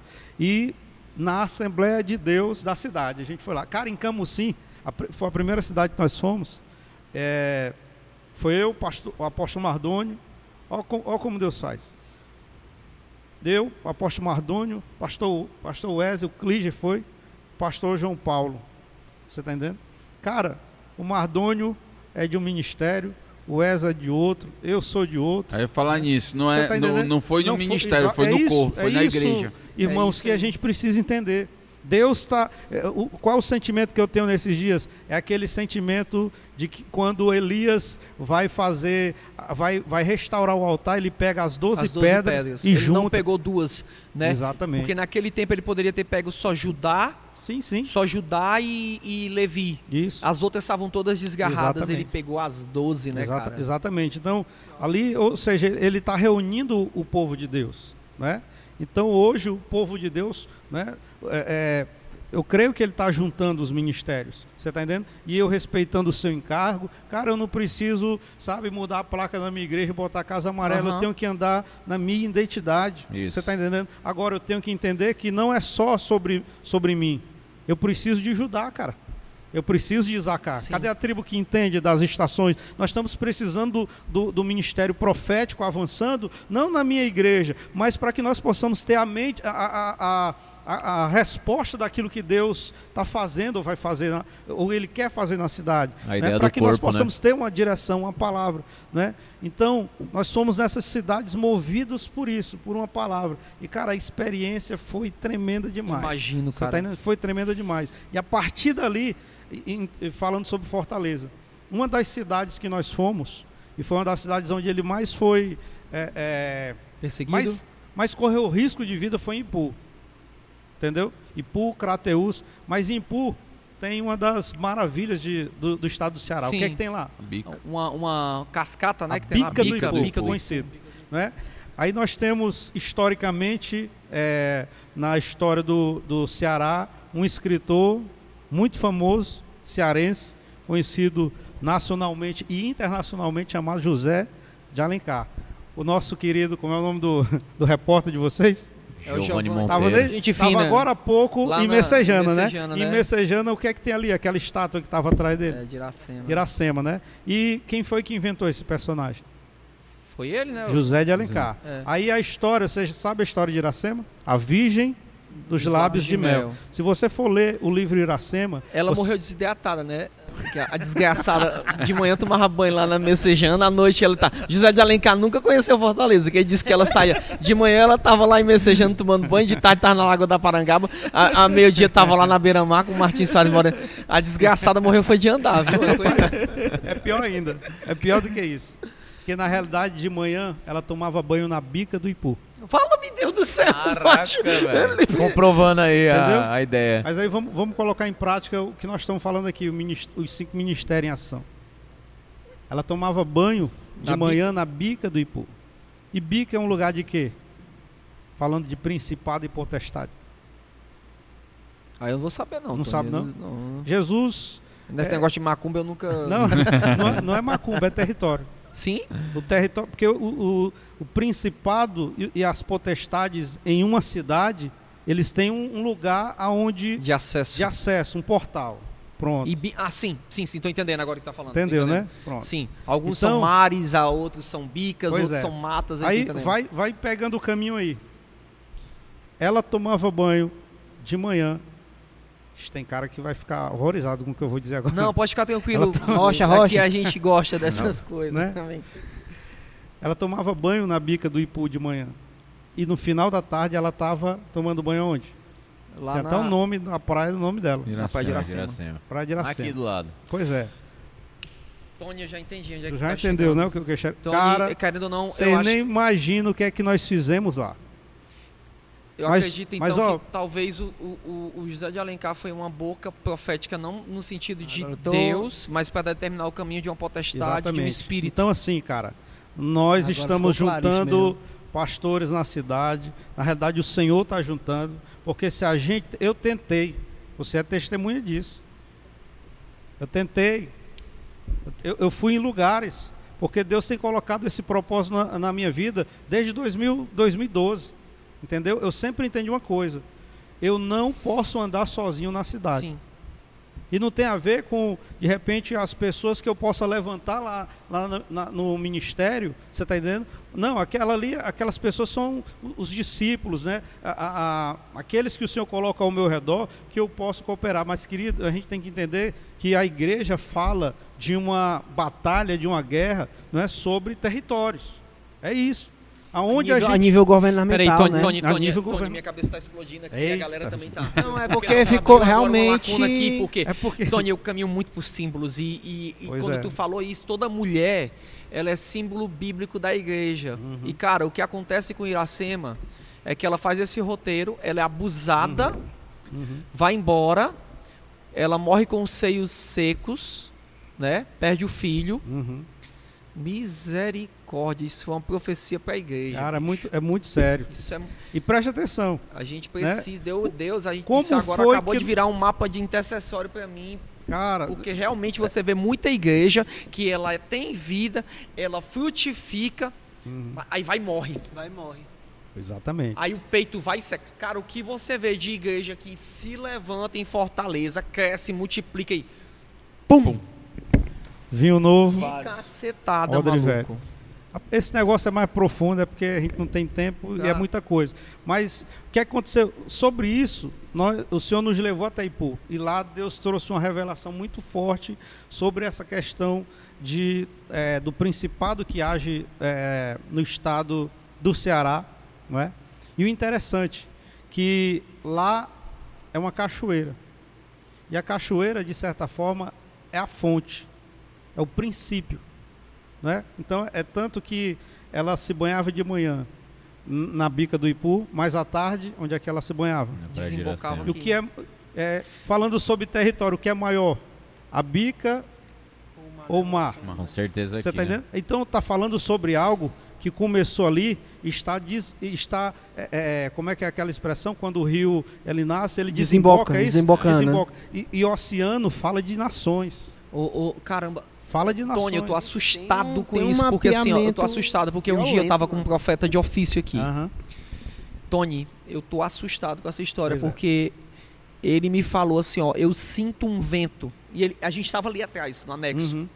Que ele vem daqui, dessa região do estado. Aham. Agora, para onde ele apontou? Exatamente no Ipu. Isso. E ele isso. vem, passa, e ele passa Isso. por aqui, porque aqui a gente tá na beira da praia, ele passa por aqui e deságua no mar. Exatamente.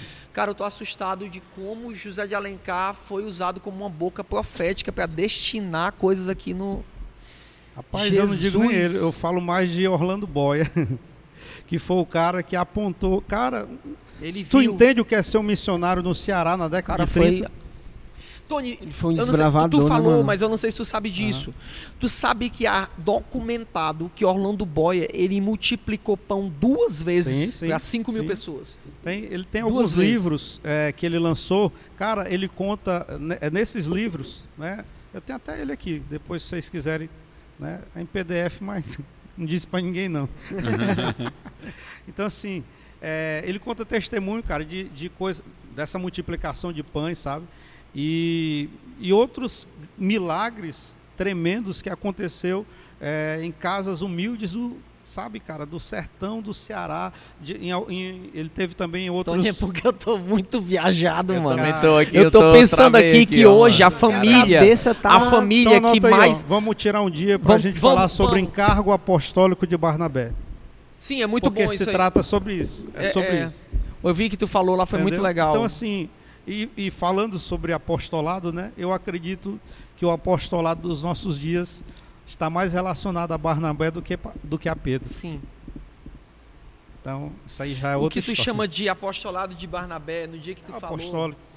é, é, é, a nós chamamos aqui de a ordem de Melquisedeque. Amém. Tá entendendo? Mas Exatamente. assim, como é, é, é- é similar àquilo que tu estava falando um dia, que quem não sabe aqui a gente está falando de uma reunião que a gente tem de pastores toda segunda-feira aqui em Fortaleza. E o Tony compartilhou uma palavra E muito se exata. você encontrar no Brasil uma reunião como essa, que se reúne há dois anos, toda semana, com pastores de diferentes denominações, me avise, porque É até hoje eu não soube, não. É uma benção, é uma benção. Então, Cara, só é Deus, cara. Só, Só, quem pode fechar, fazer isso é fechar essa, a- essa, essa aspa aí da, da, daquela região do, do sul, você vê coisa. que hoje, assim como a família de José de Alencar tinha influência governamental no estado do Ceará, você vê que uma família daquela região hoje oferece, in- in- é, Influência. infortuna, Continua, né? infortuna Exatamente. o, o- Ceará hoje, Não é cara. de hoje, Um né? fato importante que, que a gente testemunhou lá em, no Ipu e que retrata, cara, é muito interessante. Quando nós chegamos no Ipu, tinha um, é, um pastor, a gente chegou no sábado lá, e sábado no interior você sabe que é feira, né? É. Então o pau tava truando lá em- na feira. Cara, e, a e- e um dos outros propósitos que a gente teve, é, nós fomos na igreja matriz da cidade, Sim. a igreja católica, né? E fizemos lá algumas orações e a gente e nós vimos um grupo de evangelistas, mano, um carro de som e tome, né, liberação e louvor, e a gente viu ali um sinal O de Deus. DNA né? do cara, viu, né? sabe? Eu digo, cara, que, que doideira, né?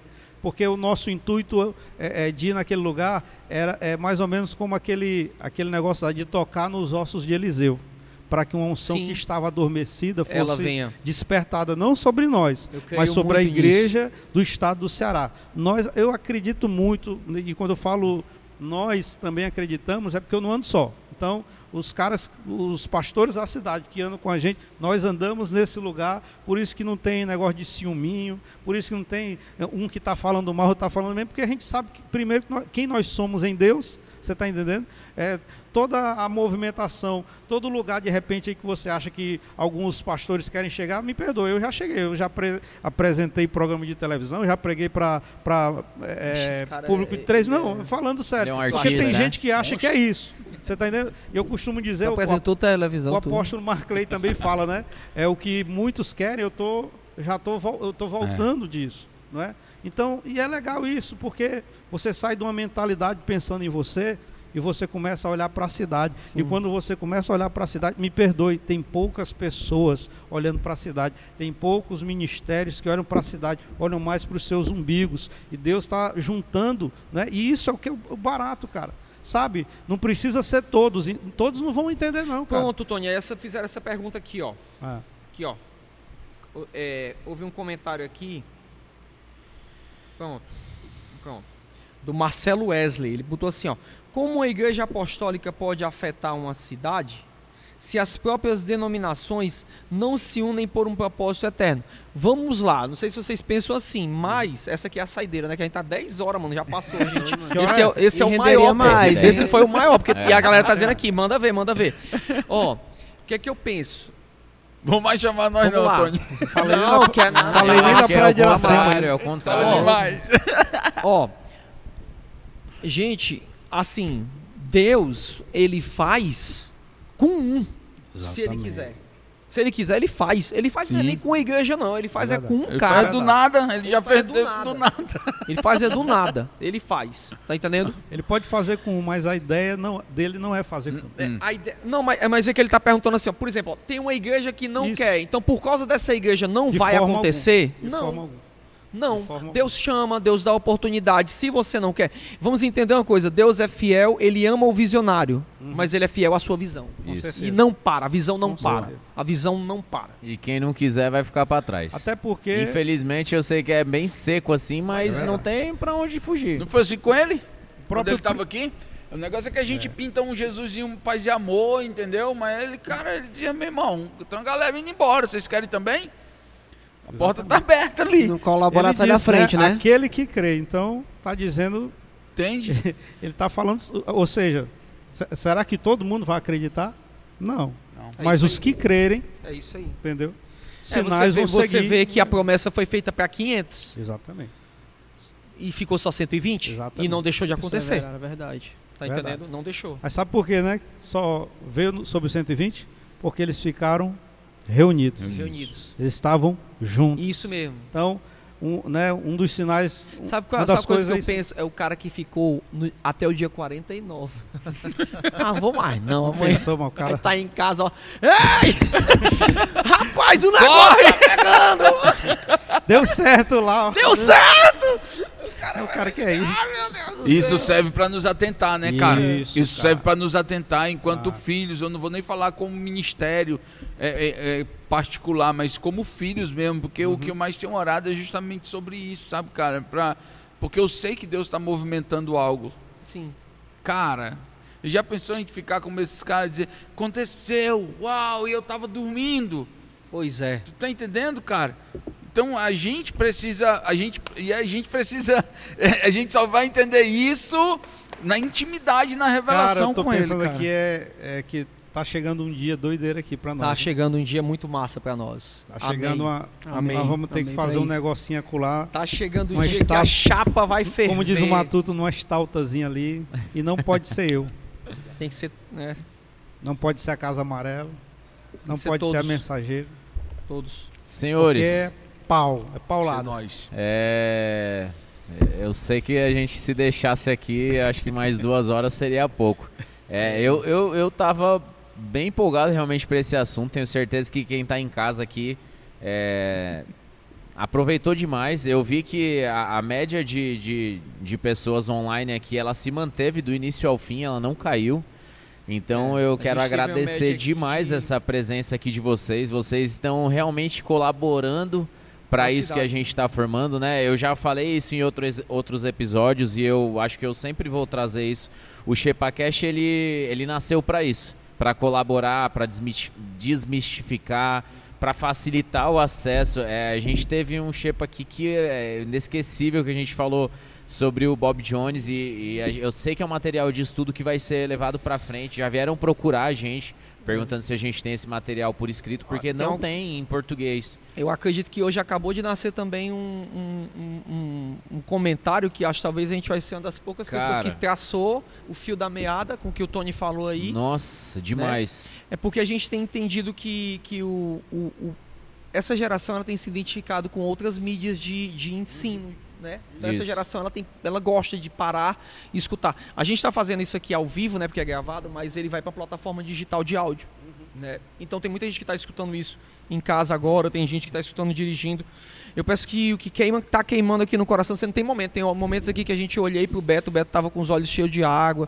O, o, o Tony aqui queimando aqui, a gente tava aqui Demais, sentindo demais. queimar, falando aqui. E, e, e- e a gente ora, ora, ora para que esse fogo queime no seu coração e você venha entender, talvez, o resumo do que a gente está falando aqui, que é andar junto, andar em unidade Isso. procurar pessoas, se submeter aos processos, tá entendendo? É, ter uma mentalidade expansiva do reino, é, ter uma mentalidade não só de pensar no meu, mas de pensar em como eu posso manifestar Cristo para a cidade.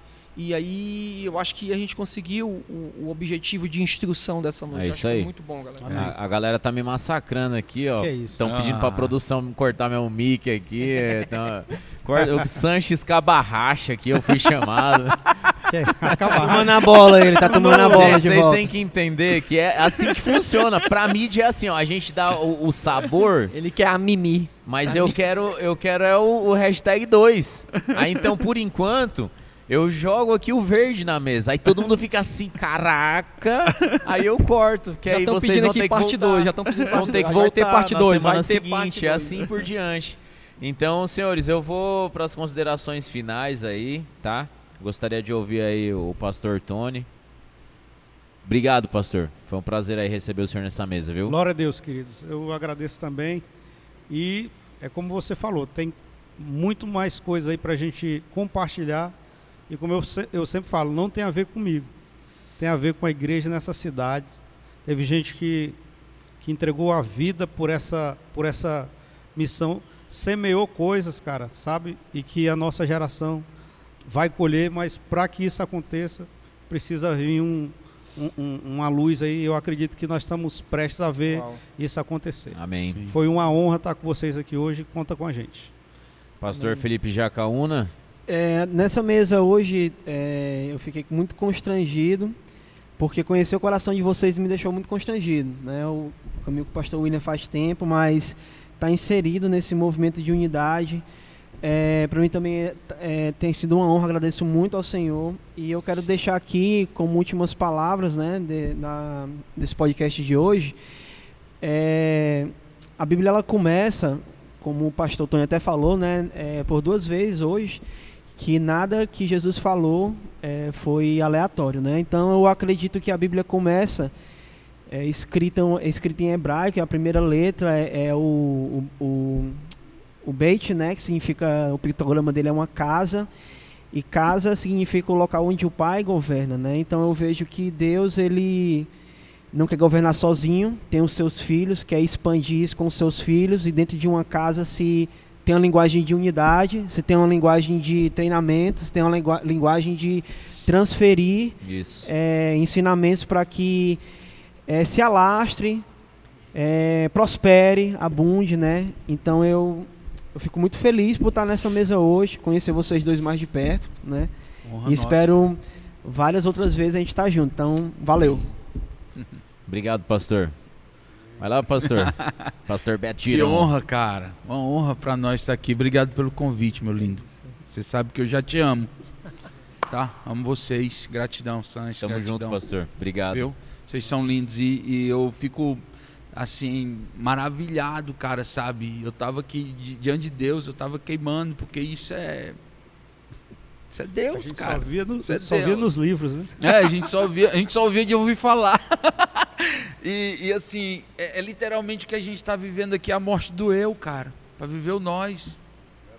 É isso que o Senhor está nos conduzindo. Eu acho que a gente começou, né, é, é, e não, não saímos do tema. A gente continua no apostólico, e o apostólico fala literalmente você morrer, o eu.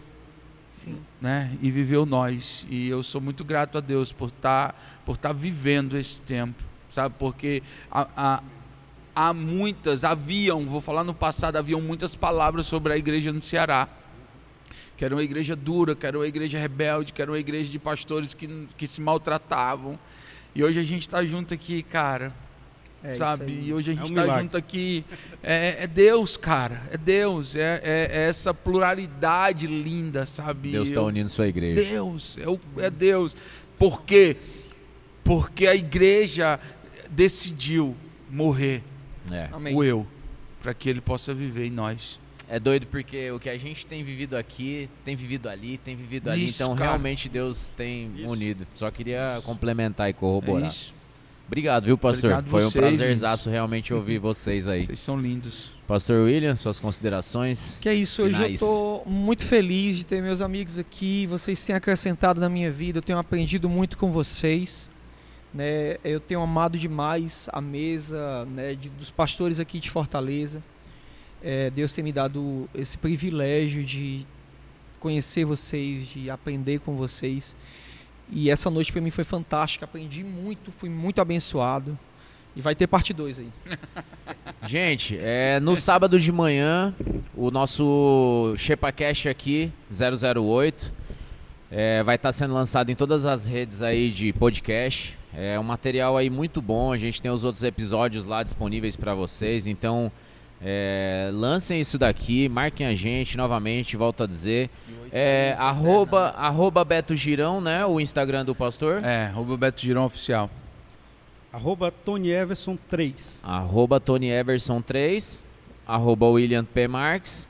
Arroba Vamos mudar esse Instagram, né, cara? Tá um Instagram mais direito, né, velho? Feijacaúna. Eu sou, eu sou arroba é SanchesBR14. Tá bom meu?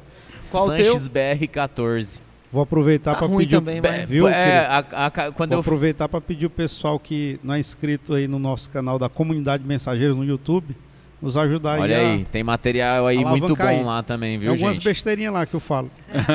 quando, eu, quando eu coloquei o meu Instagram de Sanches BR14, a minha esposa Catiane falou: "Por que não BR116?"